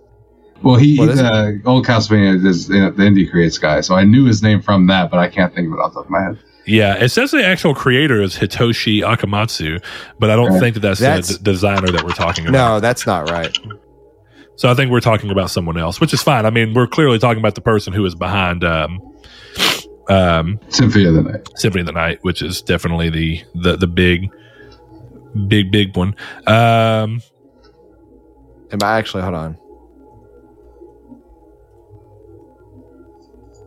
Koji Igarashi. That's it. There you go. I Yeah, knew we'd get there. I'm proud of us. I know less about the people behind Castlevania than I thought. Oh, okay. I saw Koji. His hat. yeah. So that's where we are right now. But yeah, if they would just get him and be like, "Hey, here we are. Uh, please come do this," I'd, that'd be the the smarter thing at this point. You know what I mean? hmm Or who, whoever it is at, at this point, whoever did Bloodstained, since we we can't seem to. I still I need to mean, play it's- this. there's there's also a super interesting rumor about a potential Silent Hills game. Yeah, there is. There's and- always been a rumor. There's always been a, for the past two years. There's been nothing but rumors. That's kind of the problem. Is we're at this point It's- where it's just like infuriating. everyone's tired of it, and, and I mean, I I'm genuinely so am. sick. I would argue there haven't been rumors about Silent Hill. There's been rumors about Abandoned. I haven't heard shit No, or anything about Silent Hill the until day- this Bloober. Bloober team uh, has been rumored to be making Silent Hill for forever. Well, Before that, true. which this this has actually been confirmed too. That uh, at one point in time there was rumors floating around that uh, Supermassive, who did Until Dawn, were actually pitching a Silent Hill game that got Yeah. denied from Konami, uh, which I think is interesting because I think that was probably the right move. Two weeks Yeah. after uh, PT was like, like they, they said that Silent Hills is gone and Kojima's gone. There was rumors of like Xbox is making the next Silent Hills, guys. And then it yeah, but I will say, two if nothing else here, PlayStation. since we've been doing this podcast for at- for more than half of the time we've been podcasting, there have been rumors of a Silent Hill return from a, a litany of different ways. Pe- I guess new I'm Silent more- Hill games coming from all sorts of things. One's coming from uh, Metal Gear, and then of course Saul's long running fun time that PT Death Stranding was. Death Stranding. Excuse me, is actually just PT. it kind of is. kind of. especially now in the director's I director's mean, cut. there's there's Norman. There's a fetus. You know, Norman those, are the, Fetus. those are the two. So, uh, but anyway, yeah, I, I don't know. The uh, this this what's weird about Silent Hill is that I don't know if you guys remember they've done this before. They've done this. We're coming back with Silent Hill in a big way, and we're going to have eight games come out in a two year period, and they're all going to be bad. Enjoy it's- Downpour. Yeah, because you had Silent Hill Downpour, you had Shattered Memories, you had Homecoming. I like Shadow Memories. Shadow You Memories had- is good. I like Shadow Memories. Uh, Y'all don't talk talk Uh, smack. let me back up. I said they're all bad, but they're they're You not did. good Silent Hill games. what? Shattered Memories is. they're not they're not Silent Hill two or three or one. They're not even I like the Shadow. same Okay, type I like game. Shadow Memories better than one.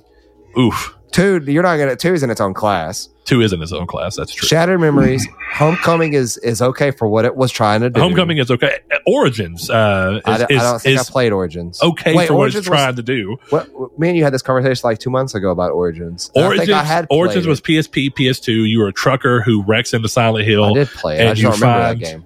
Yeah, you, it's it's like a it's You know what game? prequel you to know what, one. you know what? Silent, listen, I'm such look. I, I I need Silent Hill so bad. You know what? Silent Hill game was pretty decent. Silent Hill 4: The Room. I've never played. That's the only one I haven't played. Game was actually not that bad. It is not a Oh, Silent I Hill lie. game. I didn't play the.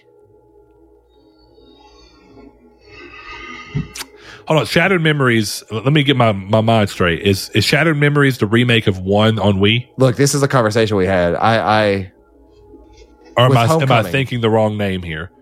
No, Homecoming is different.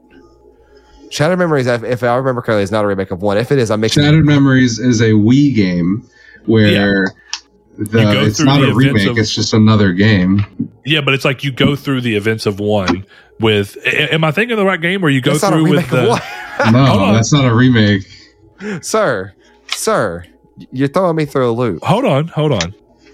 Uh, I, I, you- you're right that it's not a remake, but is it not basically looking through the first game as, as Harry and like talking with the psychiatrist and stuff? Am I, am I thinking of the right I, game? I I don't remember that at all. You might. I be don't. right. This sounds like Uh, a yeah, podcast yeah, yeah, right here. Yeah, look. No, the psychiatrist, Michael Kaufman. Yeah, I remember this. You're not Harry though, and if you are, then I definitely don't remember that. So look, this is just so I can give you the, the subtitle Shattered Memories refers to the shattering and reimagining the memories of the player's experience from the original game, how Harry Mason, the player character, has shattered memories of the events leading up to the car crash. I and the aim of Dr. Kaufman is uh, to shatter the protagonist's false memories. Bits and pieces of these memories, mainly involving events in Cheryl's Ma- uh, Cheryl Mason's life, are spread throughout the town of Silent Hill in the form of text and voice messages, which are interpreted by Harry's phone throughout his journey. you are you are 100 percent her in this game. You are Heather slash Cheryl. And Shadow, Shattered Memory? Memories. Yeah, Is that right? you are 100. Am I mixing two games together right now? I, I I don't know. I don't even know what you're on. This is Shattered Memory. Uh, spoilers for Shattered Memories. Heather and Cheryl Mason are also fused into a single character. Cheryl Heather Mason for Silent Hill Shattered Memories, a reimagination of the original Silent Hill. At the end of the story, she is revealed to be the game's true protagonist. Oh, but okay, so that's yeah, that's right. I was like, But I, the game is I- telling you I as if you're looking through the events of Harry. That's what it is. I don't Remember it's been a long that. time since I played this. Yeah, it's. I played it once, and I played it. I had to borrow a Wii to play this. So I, I did not. I had the black Wii. It was really cool. I borrowed a played Wii like for four- three weeks. Four games on it. Twilight Princess being one of them. Yeah. Well, my, my, my two Wii games I played, literally the only two Wii games I've ever played. I borrowed a Wii for like three weeks and played Shattered Memories and played Epic Mickey. Wii was the best way to play GameCube. that was that was where I was at. Uh, but anyway, um, yeah, which that one's interesting because it's. I don't think it's better than one. It's just an interesting way of looking at the events from one through a new lens uh, and kind of like shaking that up, uh, which is fine. But it was what it really came down to, and it's still going to be right now. Right, is this idea that shattered, uh, shattered, that Silent Hill went from a entirely Japanese led game to after four, every single game was from a Western developer.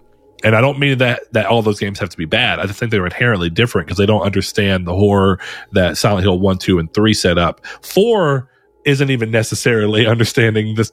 You know, it's like a weird use of it. Um, but I don't know. The the big uh, big thing here, right, is that we're still in this thing where one of the games talked about, Chris, is the prominent Japanese developer. Yes. We still don't know what that means.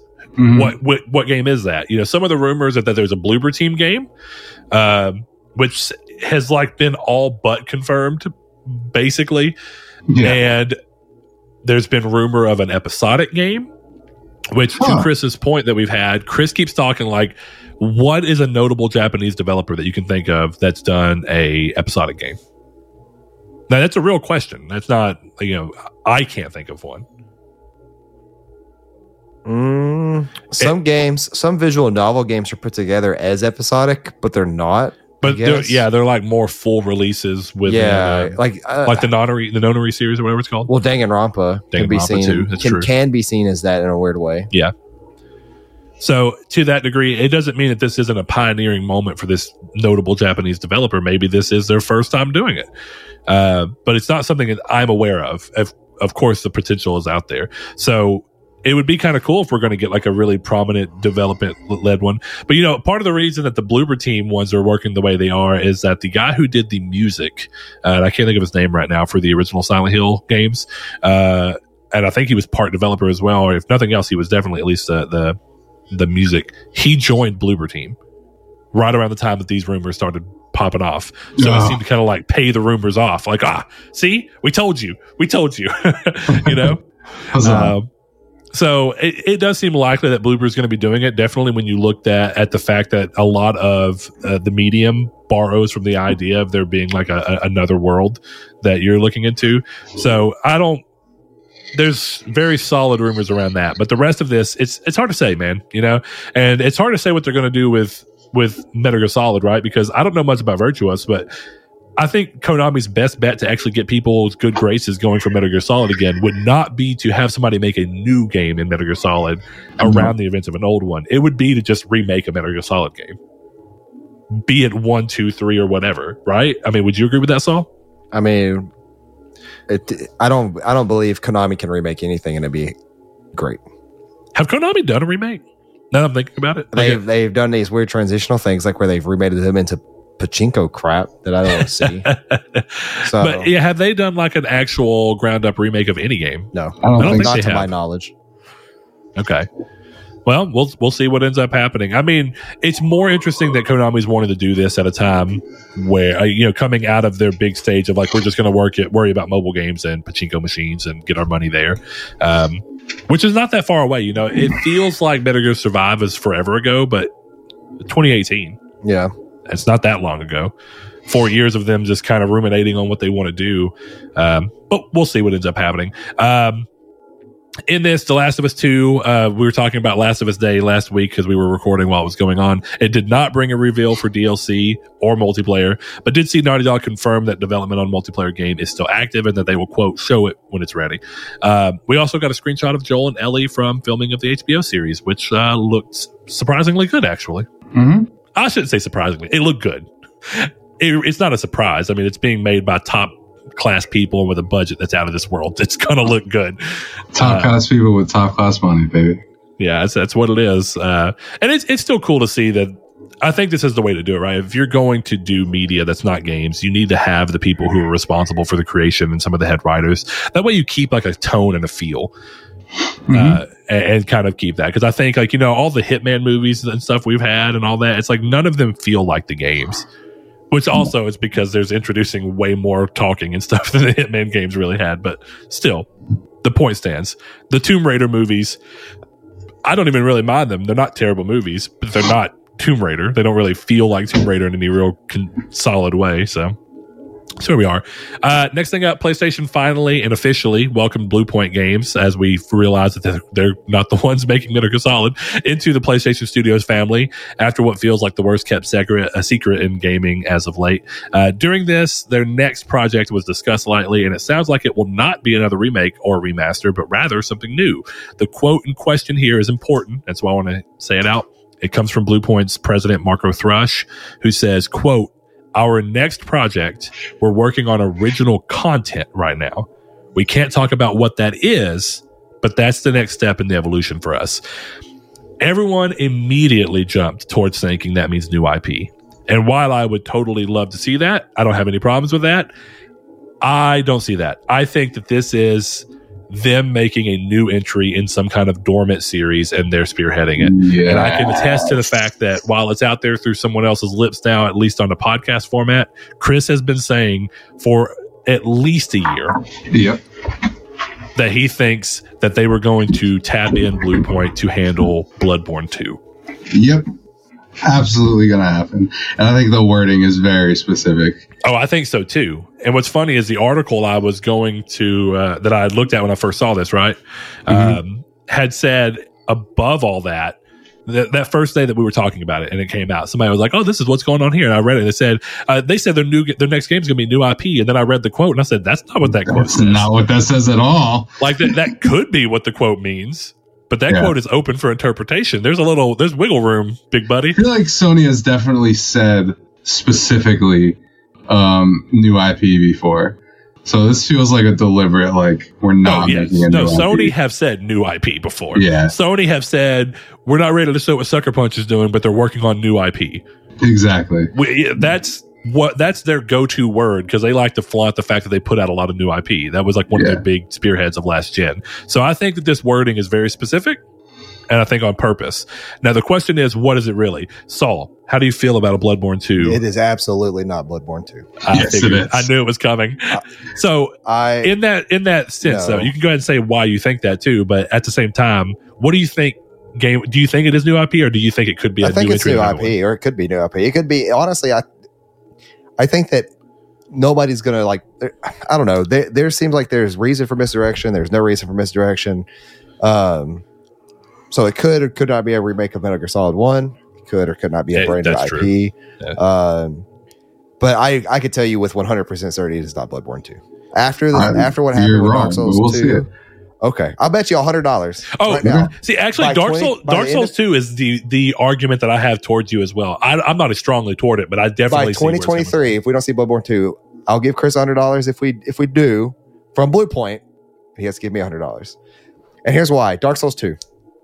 Dark Souls 2 is the only game in the series that has no input from like any input at all from Miyazaki. from Miyazaki and it is deemed as the worst one. Even though I don't agree with that at all. I don't think it's I don't think it's I don't like it's like Metal Gear Solid. I don't think any games in that series is bad. Well, I just think that there's weaker than being the the, being the worst of a great series is not a bad thing, Right. I, I mm-hmm. know, but people can miscue those words and That's try true. to make it sound That's true. Um, But it's definitely the one game that got flack when none of their other ones did. yeah, and and it got really flack specifically because of a lack of Miyazaki. there's some really cool stuff, but that game also has what's wrong with the end of Dark Souls One, where the end of Dark Souls One is rushed. There's literally copy and paste enemies um, that are bosses from previous in the game. There's en- literally unfinished levels that they just kind of copy and pasted the rest of the level around. Um, that is 100% a thing at the end of Dark Souls 1. And that is 100% something they did in Dark Souls 2, where I think it's fun when like you have like a boss in a game and then later on in the game it shows up as like a normal enemy. Yeah. But when you when you rely on that is when it's lazy. And that's what that game did. Um Yeah, because Demon Souls does that, but not in a way that feels lazy to me. Demon Souls is like we're going to let you have What- some of these battles. I don't what's a boss in Demon Souls that comes back? I might be completely Well, I, you know. I, I guess to your point, there it's I'm talking about specifically a boss like a health bar and a fog wall. yeah, that's that's and then fair. later on, Because Demon Souls, I'm actually just- talking about enemies that are crazy hard at the beginning. and that boss is just standing there. But not only Yeah. that, there's like a section in um uh it's Lost Isleth, I think. There's um where it's like 12 Taurus demons just standing there. One of the first bosses of the game. It's just it's just the like the first boss of the game is just standing there ti- times 12. They just literally copy paste. you know, what? you know, Just I around. bought I bought two Skull the first day, and I still haven't played it. It's good. So, I, I, hold on. What what does a game that sounds lazy have to do with Bloodborne 2? Because Oh, I so- don't I don't understand No. the correlation here. No, no, I'm Lack of saying that- Miyazaki. That, So- literally, yeah, literally, they tried helming a game without Miyazaki once and it did not work. So- So, they're not going to do it again. I'm gonna I'm gonna play towards, But it's not their point for a game, it's. Sony's game. Well, that, off. that's also true. But here, here's the more important part. Yeah, there is there is zero reason that Miyazaki cannot be part of this. Exactly. That's Whether he is or not comes down to the the important part. But there's zero reason if if it's just hey Miyazaki, you can still be heading your next project under From. You can do your thing, and you can still be involved with that. But we want you to, uh, you know, talk with us about your ideas of expanding the world of Bloodborne.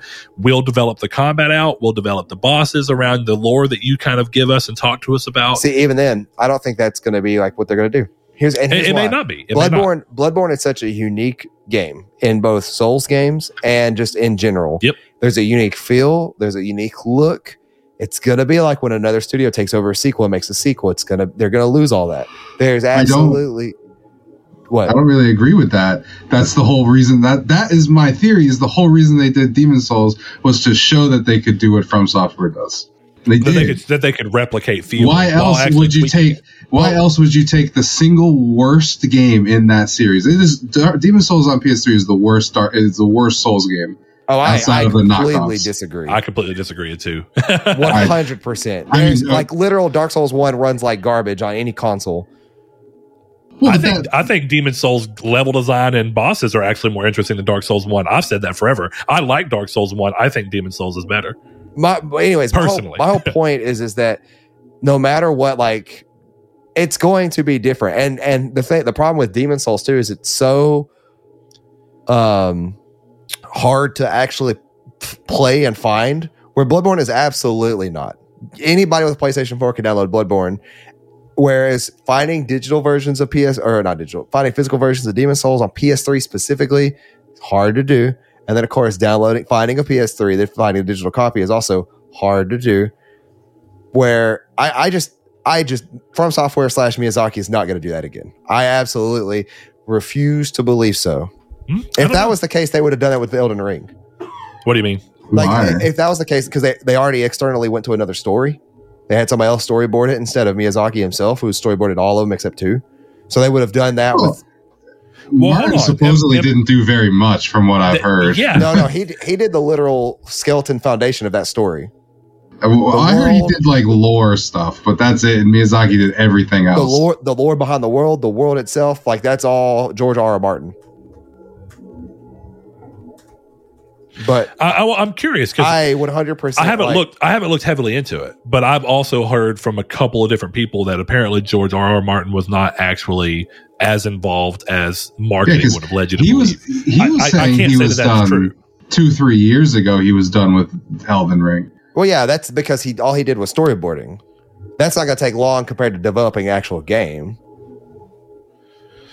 Let's see. This Like is a Forbes the- article. That's the, the game is in itself is like h- who knows when it actually is going to go gold okay. So here's what it says right here. Hmm. This is just a few things, and this is Forbes. Take it as you will. But these are these are Miyazaki and Martin simply met to hang out at first. Uh, Martin knew about Demon Souls. It evolved into a business front. The game was already planning to be open world before Martin got attached, but him being added did reinforce that direction. Martin did not write the actual story for the game, but he constructed the world it was based the, on. the whole as world indicated in previous teasers. game was built by One concern was that if Martin did write a full story, uh, they may have to change it later in production due to the demands of the game, right which is something they didn't want so to so do. martin literally built the skeleton of that game and then miyazaki had to obviously change when he came to it in terms of gameplay in terms of just like game design well, it sounded like he had zero to do with the story. And it was more he set the world and some of the light lore. That's- was like this is how you can write World- stories world- within these worlds and lores. world and lore is, is literally where the story comes from I don't, I, you're No. confusing me I, what do you I, mean no Well, uh, I Hold on, would, hold I, on. No, no, no, I would hold say it depends on. on Chris the That's Wright- writer. absolutely not the only, the only thing. Chris writes tell me this if i came up with a world and lore and story Yeah. right and you took the story and used the same world and lore does that not Sure. influence all of your characters No, And the way not necessarily. It depends on what they're doing in the world. If I'm writing a story I- in your world and the entire story is about a guy and his therapist, it doesn't necessarily have anything to do with the world. The world doesn't it doesn't dictate a story. At that a point, the world doesn't story get brought is up. dictated. there's a reason that they paid him to bring it up. Is Well- what I'm saying. You can't like that. You can't move a goalpost and say, "Oh, well, that's like that part may never get brought up," or like, "Oh, that this may change." I'm, When in reality, I didn't they're move not a gonna- goalpost. My point was No, no, that I'm saying, I'm the saying in world terms- is not the most important thing to make a story. The characters. I'm not and- saying it either, but I'm saying that the Okay. skeleton and the So- world and the lore is in, is is one of, if not the most important things when you first start creating a story. They're not going to pay this guy hundreds of thousands of dollars or however much they paid him to start to make a skeleton of a story, not use it. So I have a question of curiosity because I think you may have just done it, but it's more of clarification for what was said so that I understand and also so I can see if that's how Chris took it. Um, are you saying that story doesn't get written until a world and lore are developed? I'm not saying that. I'm saying that if you have a story, like if you have a skeleton, like Yes. you come up with a world first, you come up with how the world looks and how the map is. Like literally, I've written, I've written stories I've come up with before. I've come up with the way a map is, so I can get like that. Hey, these people over here, they're next to the ocean, they're more coastal. Yeah. I've come up with that. I've come up with the way that the world works, the time era that the world is, and then I built the story around all of that. Uh, the, the characters they're gonna they're gonna come from this one particular part of this world, so this world that they're gonna have this kind of attitude and this accent, and so then from other here. You can't say that like a framework of something like that. The world and the lore doesn't contribute to the characters and the story of that lore. Yeah, that's and I- fundamentally wrong. I wouldn't say that either. I do think You clearly the you can say that world they don't have to use that in the world in the way they did this, the world because it came first is what it Right. seems like. The world informs the story. Right, the world is influencing. It doesn't make the, the story, story. but it I- informs the story. And I'm not saying you said that, but I'm clarifying my Right. words. Uh, so my thing, the only thing I'd say about your thing is that in this case, while that may be the, the case, and again, we don't really know because we're outside looking in, but if that is the case from what we're seeing, I think the only thing for me is I don't think that it has to be. I think that's clearly a way to write a story But is to conceptualize What the I'm saying first. is that is the way they wrote the story. There is Yeah, no and- and- reason that they would not have done Yeah. it that way without this development and this involvement. yeah, I thought R. you were going larger sweeping statement because you're talking about stories and how they work. I No, don't if- think that you I, start- I think you can clearly write a story and then build the world from what you, You wanted the story absolutely can, but I'm saying if you And start as a do that, skeleton so- first, Yeah. there's a reason why you start from a skeleton first. Yeah, sure, And that, that's not to say that halfway through you can't discard that skeleton and start a new one or start the story sure, first. Sure. But I'm saying there's no absolute reason they would have gotten George R. R. Martin on board to throw it all away. Yeah, and, and and nothing says that they threw it all away. Uh, just for clarification, to Yeah. listeners. Um, but it does sound like the whole point of having him just do the world and uh, and kind of light lore is so that they can do what they want to within that. Well, and you can already so. see from the trailer itself, there is 100% inspired Miyazaki made characters. Like, Yeah, the, like sure. the thing that, like the Chimera thing at the end that has like axe arms and like people on his back. That's 100% like a Miyazaki character. But that's not to say that George R. R. Martin still didn't have a huge contribution or, or contribution to this story. Oh, so actually, uh, there's a picture break, but it says uh, rather Martin was tasked with making the mythology of the game, Right. the foundation. it's of the like it's like taking um the entirety of uh why am I blanking? Middle Earth out of Lord of the Rings. Well, I think that the, the the difference I would say, at least from the way my my mind's kind of processing this, is I do think it, it depends on how deep his form of the mythology was, or how deep his ver- version of the world is. And just to make it make sense to both of you and to the listeners, in my mind, I'm kind of looking at it as go back to like um, Greek mythology or something like that, to a mythology. Well, you don't Let's have to- use an actual mythology. You don't have to here. do all that. You could just go back to Miyazaki himself in this exact instance. Well, to sure, but I'm using something that more people have a general knowledge of. Most people know something about Greek mythology, so I'm going to use that as, as my core. but you're gonna you're gonna compare it to that when in reality you could just say that the world building for Miyazaki has always been one of the most important factors of his games, well, and sure. therefore, like you know, and he like- chose to let someone else in on that process. right. So it's going to be important. but I still think the the question really comes: What was the foundation that was given by George R. R. Martin? How deep was it?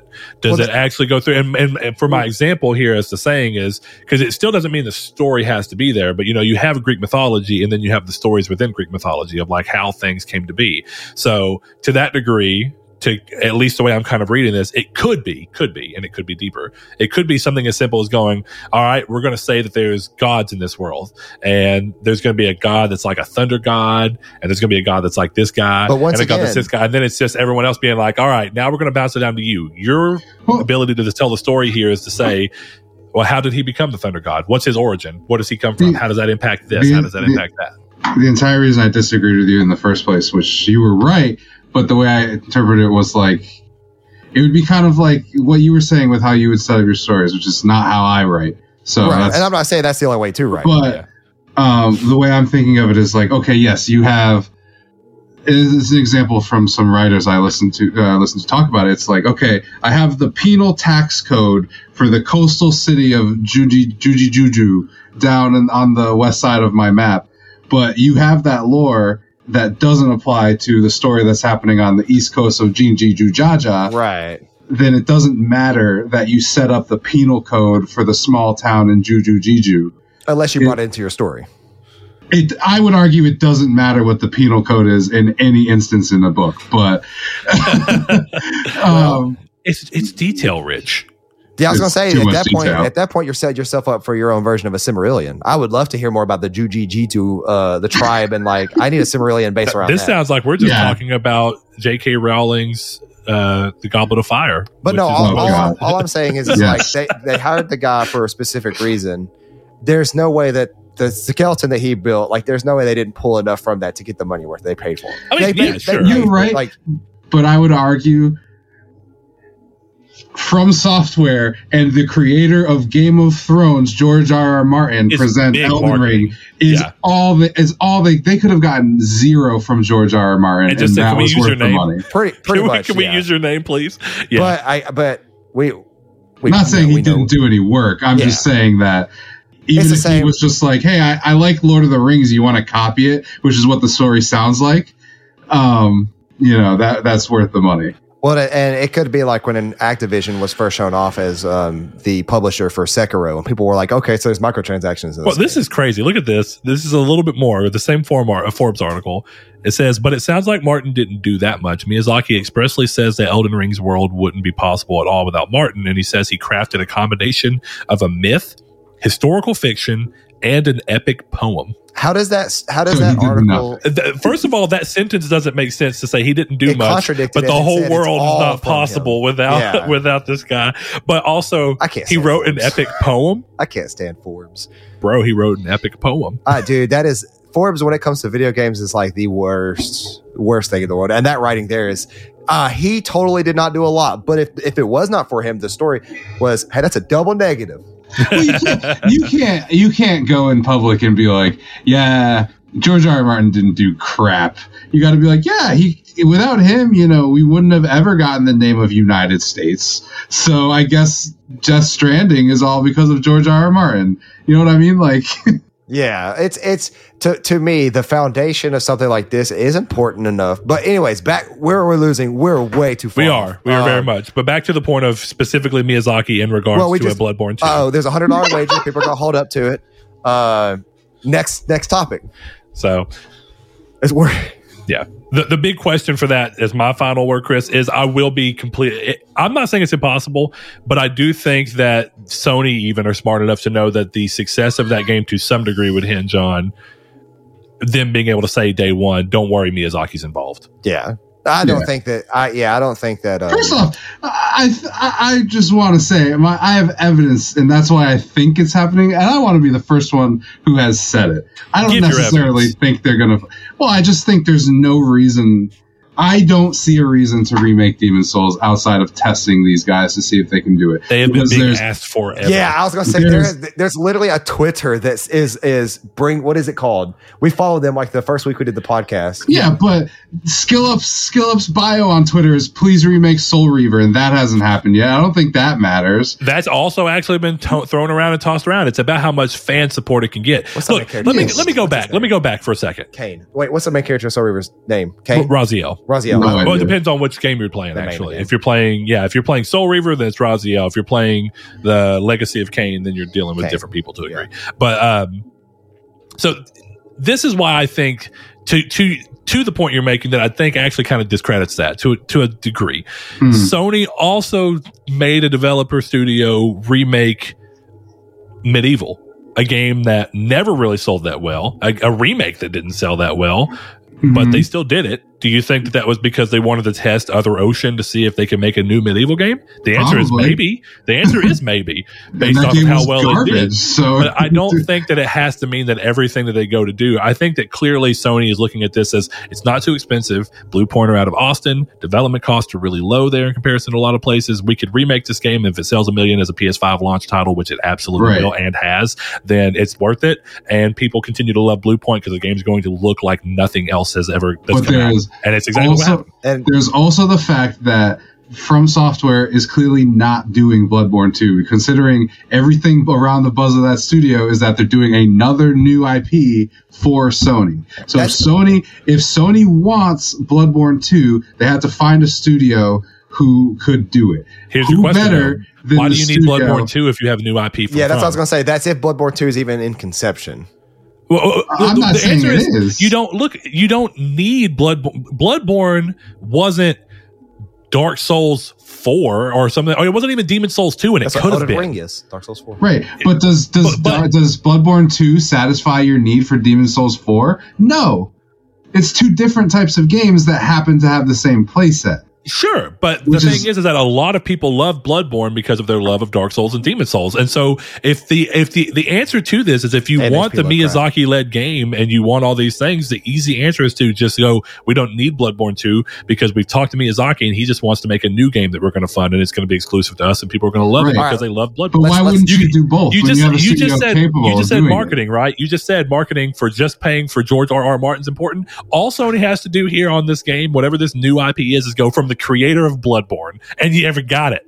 Right, and all they need to do with Bloodborne 2 is say Bluepoint Games, from the maker Produce- of Demon produce- Souls remake. produced by Miyazaki. It's not that hard. and then Hey. Miyazaki once a year is like, "Hey, how's it We'll going? see. Oh, it We'll looks see. good. Cool." All right, listen, we're gonna end it right here. And, and if if Chris is right, I'll suck his left nut. If Brett's right, I'm gonna suck his right nut. At some point, I'm just gonna have to suck a nut. So let's get it over with.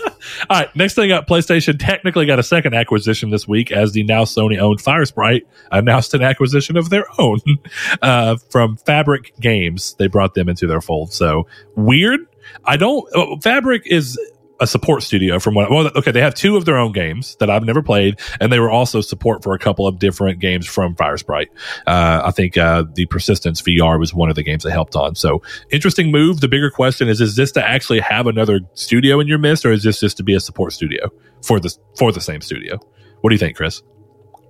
Uh, I think they're just adding people to their team, and this is the easiest way to do it. Yeah, Yeah, because I mean, they, the rumors they have like three games. One, I think one is VR and two are which are supposed to be pretty big games. So it makes sense that Firesprite's they're adding. huge.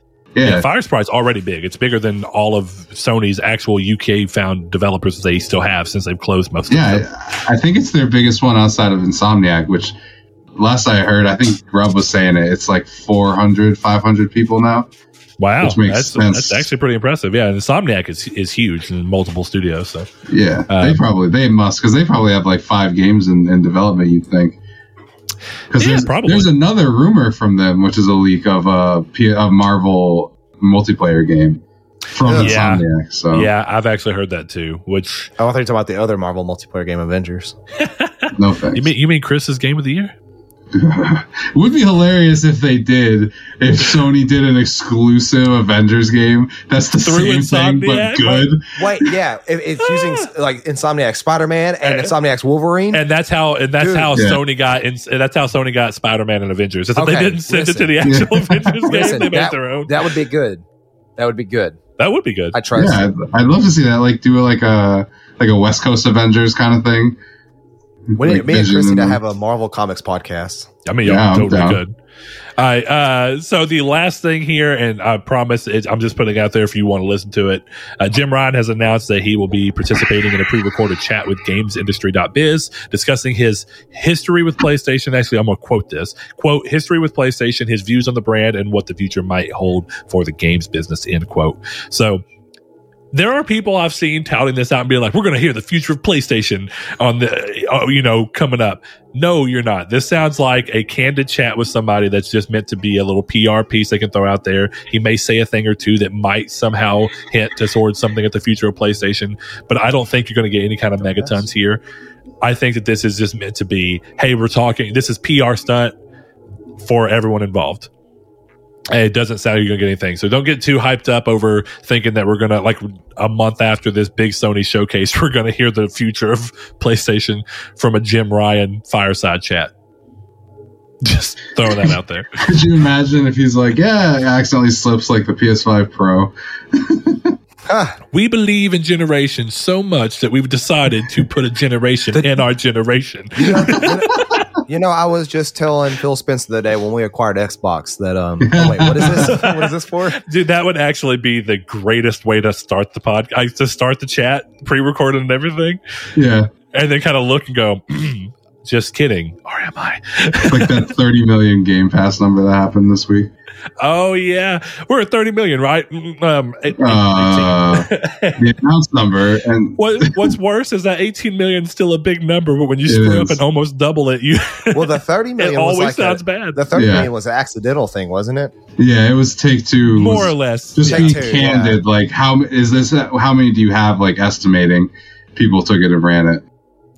All right, boys. I think I think we somewhat decided the topic of the show earlier, but we'll get to the community's take. And for those that don't know, the community's take is where we ask you guys feedback on the topic of the previous episode, and you guys can give us that at our Discord, which is in the link description below, over at Patreon at patreon.com/nartech, YouTube comments if you really want to, or of course Twitter over there at Triangle SQRD. And uh, if you have Facebook and you don't and you don't mind Facebook groups, you can find us at Triangle Squared, a PlayStation podcast. Over on Discord, Rude Days, a patron of ours, he said, well, I guess I should give context to what we asked. Uh, last week's topic was uh, what are some niche or genre bending games that you love? What are some genres you'd like to see come back as a mainstay? Or what some they should be buried in the past? Rude Day says, So I really like action slash horror mix that Resident Evil has become. I'm now playing through Resident Evil 2 and Resident Evil 3 Remake, but I feel like it's kind of killed off the survival horror games, especially the AAA kind. Hopefully, the seemingly 10 different Silent Hill games being made up can address that area. Another genre I hope comes back are stealth games. I feel Hitman brought some attention to it, but it definitely needs more of it. P.S. Haven't gotten to Resident Evil 7, but I heard it kind of fits survival horror. Question mark. Uh, I could be I could see that being about resource management. I, I- Yeah. Well, to be fair, all of them are kind of about that. oh yeah, well, not entirely, but yes, Well, most of, and- most two- of them Two are. has the same resource management. I'm thinking that seven does in a way. Materials Um, and ammo and but health herbs. I mean, I would definitely say I think Resident Evil Seven is probably the closest the series has gotten to survival horror in quite a while. Uh, Mm-hmm. well, I haven't played eight, so I, I don't want to say anything about it. I can't, I can't speak on eight because I haven't played it. Yet. Seven is more survival horror than eight. Okay, I figured someone had mentioned to me that while eight has its moments, it's actually more actiony. Mhm. than seven was, which I think some of that comes to scale, right? I think part of what makes seven so scary and so, or so more, you know, horror, survival horror elements is that you're, for 70% of the game, you're confined to a very small area. And even when you expand, it's not like a big, expansive area that you're going to. They're very small areas that are more creepy because they have this feeling of like, this could almost happen to you. Like, yeah, close enough at least. Um, yeah, I think, uh, action horror clearly moved a lot as they wanted horror to stay in the mainstream. But the big question is, is can an entirely survival horror game, um, which survival already implies that guns can be part of it, right? so would you almost say like, is Silent Hill just really a horror game? I mean, there's combat, but the combat's not important and it's really just, it's not really robust. The combat in Silent Hill 2 actually kind of sucks. The game's amazing, but the combat sucks. Eh, to that degree, I think uh, the big question here is uh, it, for both of you, and I know the answer for Mhm. two is undoubtedly. What do y'all think? Uh, what would y'all classify Dead Space as? The first one, first one only. Straight up horror. Yeah. I don't really think it's survival horror. it's not survival horror, and it's certainly not action. I don't think it's Well- action horror. Uh, I mean, I think I I would put. Well, I guess the big question here is what is what is survival horror to you guys? Like, if you if you each had to give one example of what you consider to be a survival horror game, Resource management. Well, Mhm. Okay, so y'all think Resident Evil then therefore would be more survival? I actually horror? don't. I don't think. I don't. I don't think Resident Evil is survival horror. Like, you don't think you've ever counted it as that? No, I mean unless unless you count like higher level difficulty uh resource um, Resident Evil games, um, where resources actually do matter, like um, grounded difficulty for Last of Us, like with ammo. Yeah, Yeah. I mean, I Uh, think that's fair. I guess I guess you could argue that The Last of Us is a survival horror game on Grounded. It's Yeah. hard. well, and I guess that that's really the thing, right? Because I guess when you think about a survival game in the way of like um of uh, the forest, like that, that's a survival that's a survival horror game if I've ever played one. It is, and that's a fantastic one. Yeah. What you get? Outlast? Uh well, yeah, and if you think about the fact that Outlast is a lot about battery management, you know, for your camera, there is Yeah. Well, survival is weird too in games, right? When you're talking about the idea of survival, what does that really mean? Is it just not getting caught? Is it not dying within the means of the game? Is it your character not dying? Is it actually trying to keep a character alive through like, like of course you can do it where it's resource management, where it's not food based, but then Yeah. there's games like The Forest where it is food based. Like it's you have to eat, you have to sleep. Where's well, The Forest actually, you don't have to sleep in the forest. Where's the forest too? Where is the forest too? Yeah, where's Sons of the Forest? Or Sons of the Forest? Yeah, that was supposed to release this year. Let's see. Get it to me, Parker. Our buddy Sean over on Discord, uh, aka Rudko, he's another Patreon buddy of ours. He says, I really enjoy a good point and click adventure game, especially the classics like Monkey Island and Broken Sword. Mm. They may have some ridiculous methods, methods for solving puzzles, but the stories were great and often the humor was superb. Grim Fandango still to this day has some of my all time favorite characters. I need to play Grim. That's I haven't played that one. Uh, I do have it I- downloaded. I, know you have, um, but uh, the Day of Tentacles No, yeah, Day of Tentacles is so it good. is amazing. and here's the I thing: I'm not gonna lie. The day it came out. I never really played much of those games. So when Saul was like, "Yeah, I played that when I was a kid," I was like, "Huh," and I, I kind of looked at the art, and I, I I'm not gonna lie, I wrote that game off so hard. It's so good. But we got it for free, Yeah, and the day it came out on PlayStation Plus, I platinumed it. this is one of those things where I was just looking at games that I could like try out, and I didn't know what I wanted to play. I was in a weird funk, and I thought, well.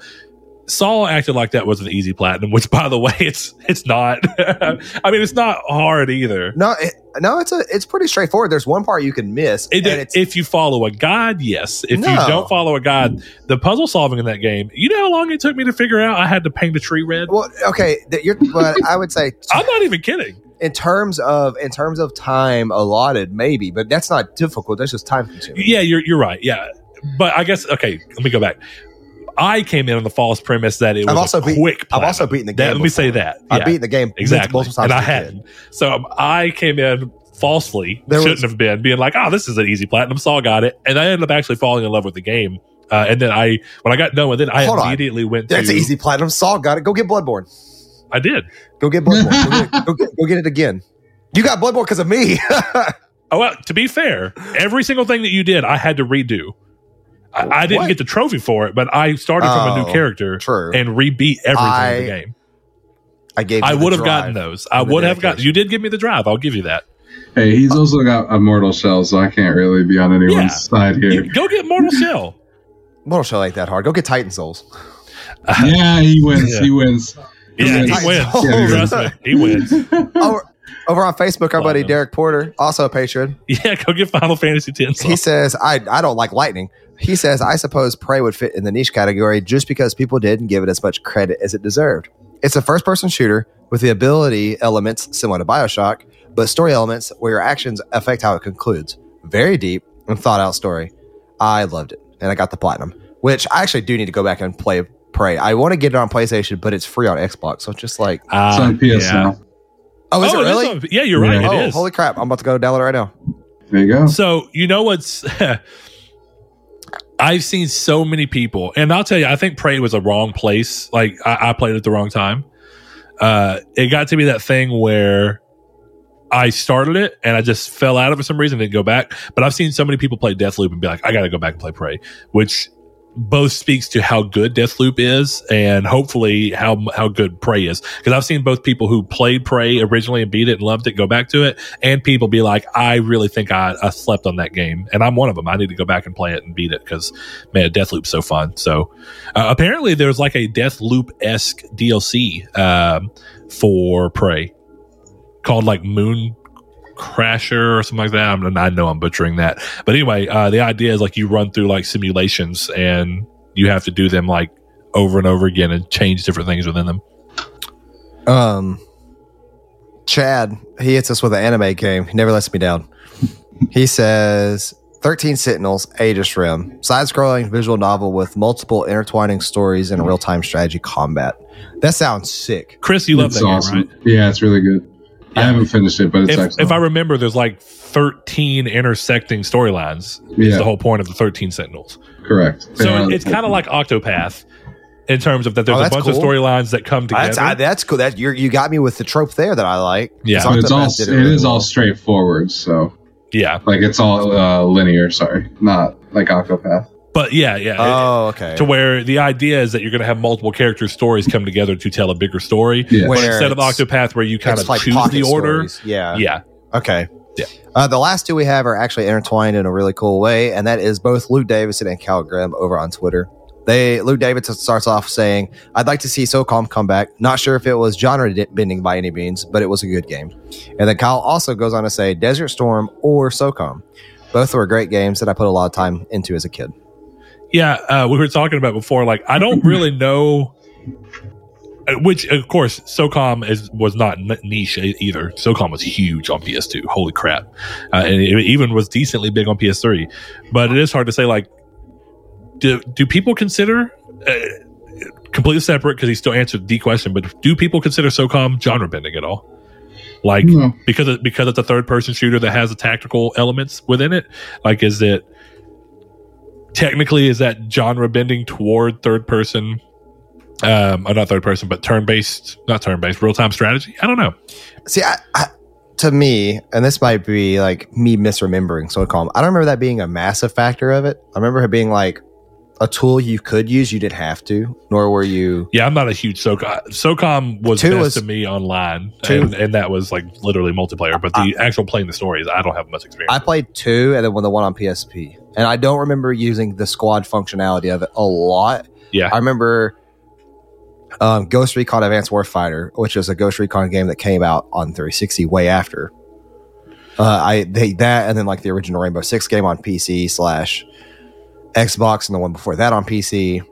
Those used it, and those used it in like a you kind of got to use this, or the hostage inside is going to die, and it's really tedious kind of way. yeah, I gotcha. Yeah, like if you don't plan your moves out just right, Yeah, which I guess Rainbow Six still carries that with like Siege. It's just you're It's just breaking it across a bunch of multiple players. Yeah. It's like, hey, we need you to do this, you to do that, you to do that, so we can guard the rooms out. Yeah, it's cool. Um, in terms of a main topic, did anybody actually bring something to the table this week? Because we did not discuss it before the show. But if you didn't, I think we could just go with what do we think Bluepoint's working on? Because we spent so much time Yeah. doing that with Bloodborne 2. I might as well. At this point, I think that's a good thing to come back around to. And So- I'm genuinely curious to see anybody else's thoughts of what it could be. Because the thing is, is that PlayStation has so much IP that they could come back to. The question is, which one is, and which ones don't have the weight of the people behind them. Like, I'm not saying they are, but Bluepoint could try and make some kind of a new game from like since, since they remade Shadow of the Colossus and kind of look at that they could try to make a, another Shadow of the Colossus style game but do they run into the same problem that you spoke about with your thoughts on Bloodborne 2 to where someone would be like uh um UA is not part of it so it's not gonna it's not gonna work? Which might happen. I don't you know that's there are games that have creators tied to them like okay, so you know how for a while was the idea was Metal Gear Solid. So what if this is a weird thing where, and I'm not saying this is the case, but let's say that the, the case was that Bluepoint was going to make a new Metal Gear Solid and that they were remaking Metal Gear Solid or something, or that they learned from the remasters about how Metal Gear Solid feels and controls, so they were going to make a new one. Does that have the same problem? Be like Kojima's not involved, so it's not going to be good because clearly that's what happened. Well, two That's things different. happened. That's what happened with Survive, but Survive was also not a Metal Gear game in any kind of spirit. And it happened technically to five. And it happened at a bad time because, of course, everyone's going to complain about it not being Kojima when you just, as we got to see, fired him. I still You know? think, honestly, we're going to go back to five talk for just a second, but I still think that he had more of that story done than people like to give credit for. And then since they did not like it, they just blame it on Konami. I don't think that's actually the case because there's a lot of that game at the very end that feels like Kojima. And the, and it's like they either did a, a solid job of emulating him, which to be fair is not really hard to do. It's just I don't know. I felt like that that that it worked out well. Now, Well, didn't wasn't the whole thing with the ending that not that he didn't finish what he he didn't finish the game, but that he had another act that was supposed to be in that game, That and that's the, the part, I that was thi- the issue. That's the It- rumor. That's Yeah. that's well, that's either a rumor or like a conspiracy theory, and it might be something else I'm thinking of. But there was like something they found in the game files, like through um, data mining, and it was either Metal Gear Solid Five or another game where there was like, oh, we're missing an act, or a chapter. And I don't remember if it was Metal Gear Solid or not, where I'm thinking that specifically. Oh, well, I remember to Chris's point, people saying that that's what it was. Is that he had a bigger plan for the end, and he was he he got forced to end the game there, and then rushed to that to that end to begin with. Yeah. I'm not sure. And of course, this is from somebody who has not beat Metal Gear Solid Five, so To be fair, I haven't. I don't have a lot of I don't have a lot of say in that one. Yeah. I didn't care for the way the game played Metal personally, but I think it's I expected something different from was the game. supposed to have it. To be fair, it, it, the way it ended, I'm not going to say, wh- wh- when, when am I going to do another spoiler thing? I'm not going to say any spoilers, but the way it ended led into something else very clearly and easily. So that makes sense. Okay, But, um, yeah, it's supposed to have a third chapter, is what is what this Engadget article is saying. Huh. So, um, so uh, yeah, in terms of Bluepoint, I think they're working on, or I, I should say, I hope they're working on Metal Gear Solid Five. Chris, do you, you think they're working on Blue Bloodborne too? Do you, what do you hope they're working on? Is that it? No, um, I hope they're. I, I don't know. It depends. I guess if if I'm hoping for like a remake, yeah. it would be something like Soul Reaver, Legacy of Kain. Um, but I, I mean, I hope they do their own new thing. I hope So- they do both. I have a question for you. You know, we've been Yes. talking about Sony like buying studios and then bolstering them up, and then even like bolstering their internal studios. Like Mhm. you know, for a long time, uh, Guerrilla was a single studio, Yeah. and of course, we saw them go into a two studio, uh, a two team studio. Um, so, arguably. Do you think that there's a way that they can kind of go through and like split their people up in a way of like, hey, for the people that really want to have a creative throughput on a new idea, this is you. But we're still going to have a team that's back here doing remakes. Do you think that's a possibility? Yeah, I think like that that's already the case, or at Mhm. least will come down the line after they get their own I guess my original thing is, title out. I don't. I'm not trying to disparage Bluepoint when I say this, but I don't see a reason to block. To Jesus, I don't see a remake to buy a port studio or a remake studio and then have them stop remaking games. You know what I mean? I mean, yeah, because that's all they've ever done is Right. remasters and then moved into remakes. But then again, there was a clear path of that of you want to go from touching up other people's work and kind of working on it to building your own game from scratch that is just an exact homage to theirs to it would make sense the next logical step would be make my own game entirely Yes. so i don't think it's i, I don't i mean i get your point but I, I uh, think it's more of the point of like let them do that but if there's still a group there that's Yeah. interested in remaking then Oh, keep sure. that dna that people love if they can still do both, then it makes complete sense. But if they're only going to make new games, right? Like if you think that Bluepoint is only going to make new games, then I don't think buying them makes any sense. You should have spent that money and gone to Remedy or someone like that and be like, okay, you who guys has a wanna make- pedigree in that regard exactly and making Yeah. their own games because Bluepoint's pedigree is in remakes. So that that to me is why you buy them. You know, you don't come to me at my restaurant and be like, "Hey, you're a really good chef. How do you feel about selling cars?" You know what I mean? Like that doesn't you wouldn't do that. I mean, yeah, uh, it's still the same industry though. It's more like, hey, you've built this successful restaurant on copying everyone else's re- recipes. I'll give you a How would you feel example. about coming into my new restaurant and making your own recipes, Okay, buddy? so here, here, here you go. You don't take me from a casual, fi- casual dining burger place and be like, "Hey, how do you feel about running a high end sushi restaurant?" Fair. Yeah. That's well, that that's a better example. Yeah, I think you know. I, I think that's kind of why the moves got done the way they were. Like, hey, Yeah. we're going to use you for a bunch of remasters. All right, now we're going to Mhm. see what you can do if you work from ground up on making a Yeah. game. Uh, so you can show us you have the chops to do that, and then we can actually. Because one of the things in the in the the statement was that with Sony, now that we're under Sony and we have Sony's bespoke funding, they believe in us enough to fund this idea out. So I wonder how long this has been something they've wanted to do, but it was that they had to build up a relationship enough to get somebody to fund out their idea full time by proving Mhm. themselves in another manner in a in an industry that didn't have a lot of people, right? Because Bluepoint came up at a time when remasters were still pretty new Mhm. uh, in terms of being a widespread industry thing, and they kind of cornered that market quickly. And we're seeing more remake studios come up now, but for a long time, it was Bluepoint. It was Yeah, Bluepoint was the remaster studio, and then they were the remake studio. And you're you're right, they're doing that. But what if that was just their way of climbing so they could get recognition when it was going to be harder to do that if they were making only original games from day one? For sure. Um, I will say that there was a there's a pretty reliable leaker that I follow who says that their game is Miles Morales sized and they're also remaking a beloved PlayStation IP. So Well, see, and that's what I actually think is is kind of the middle ground, right? Get Yeah. you a middling, get a new game, stretch your creative wings, but don't dump everything into it necessarily Mhm. if you don't have to, um, and then still do that. So it, it's kind of interesting. Yeah, yeah, it, it's kind of interesting to look at and say uh, it's just. I don't know. There's, you know, I think so many people have this wish list of the games they wanted Bluepoint to touch on, and it's all Mhm. remakes because nostalgia, like I talked about with Twisted Metal, is so heavy right now.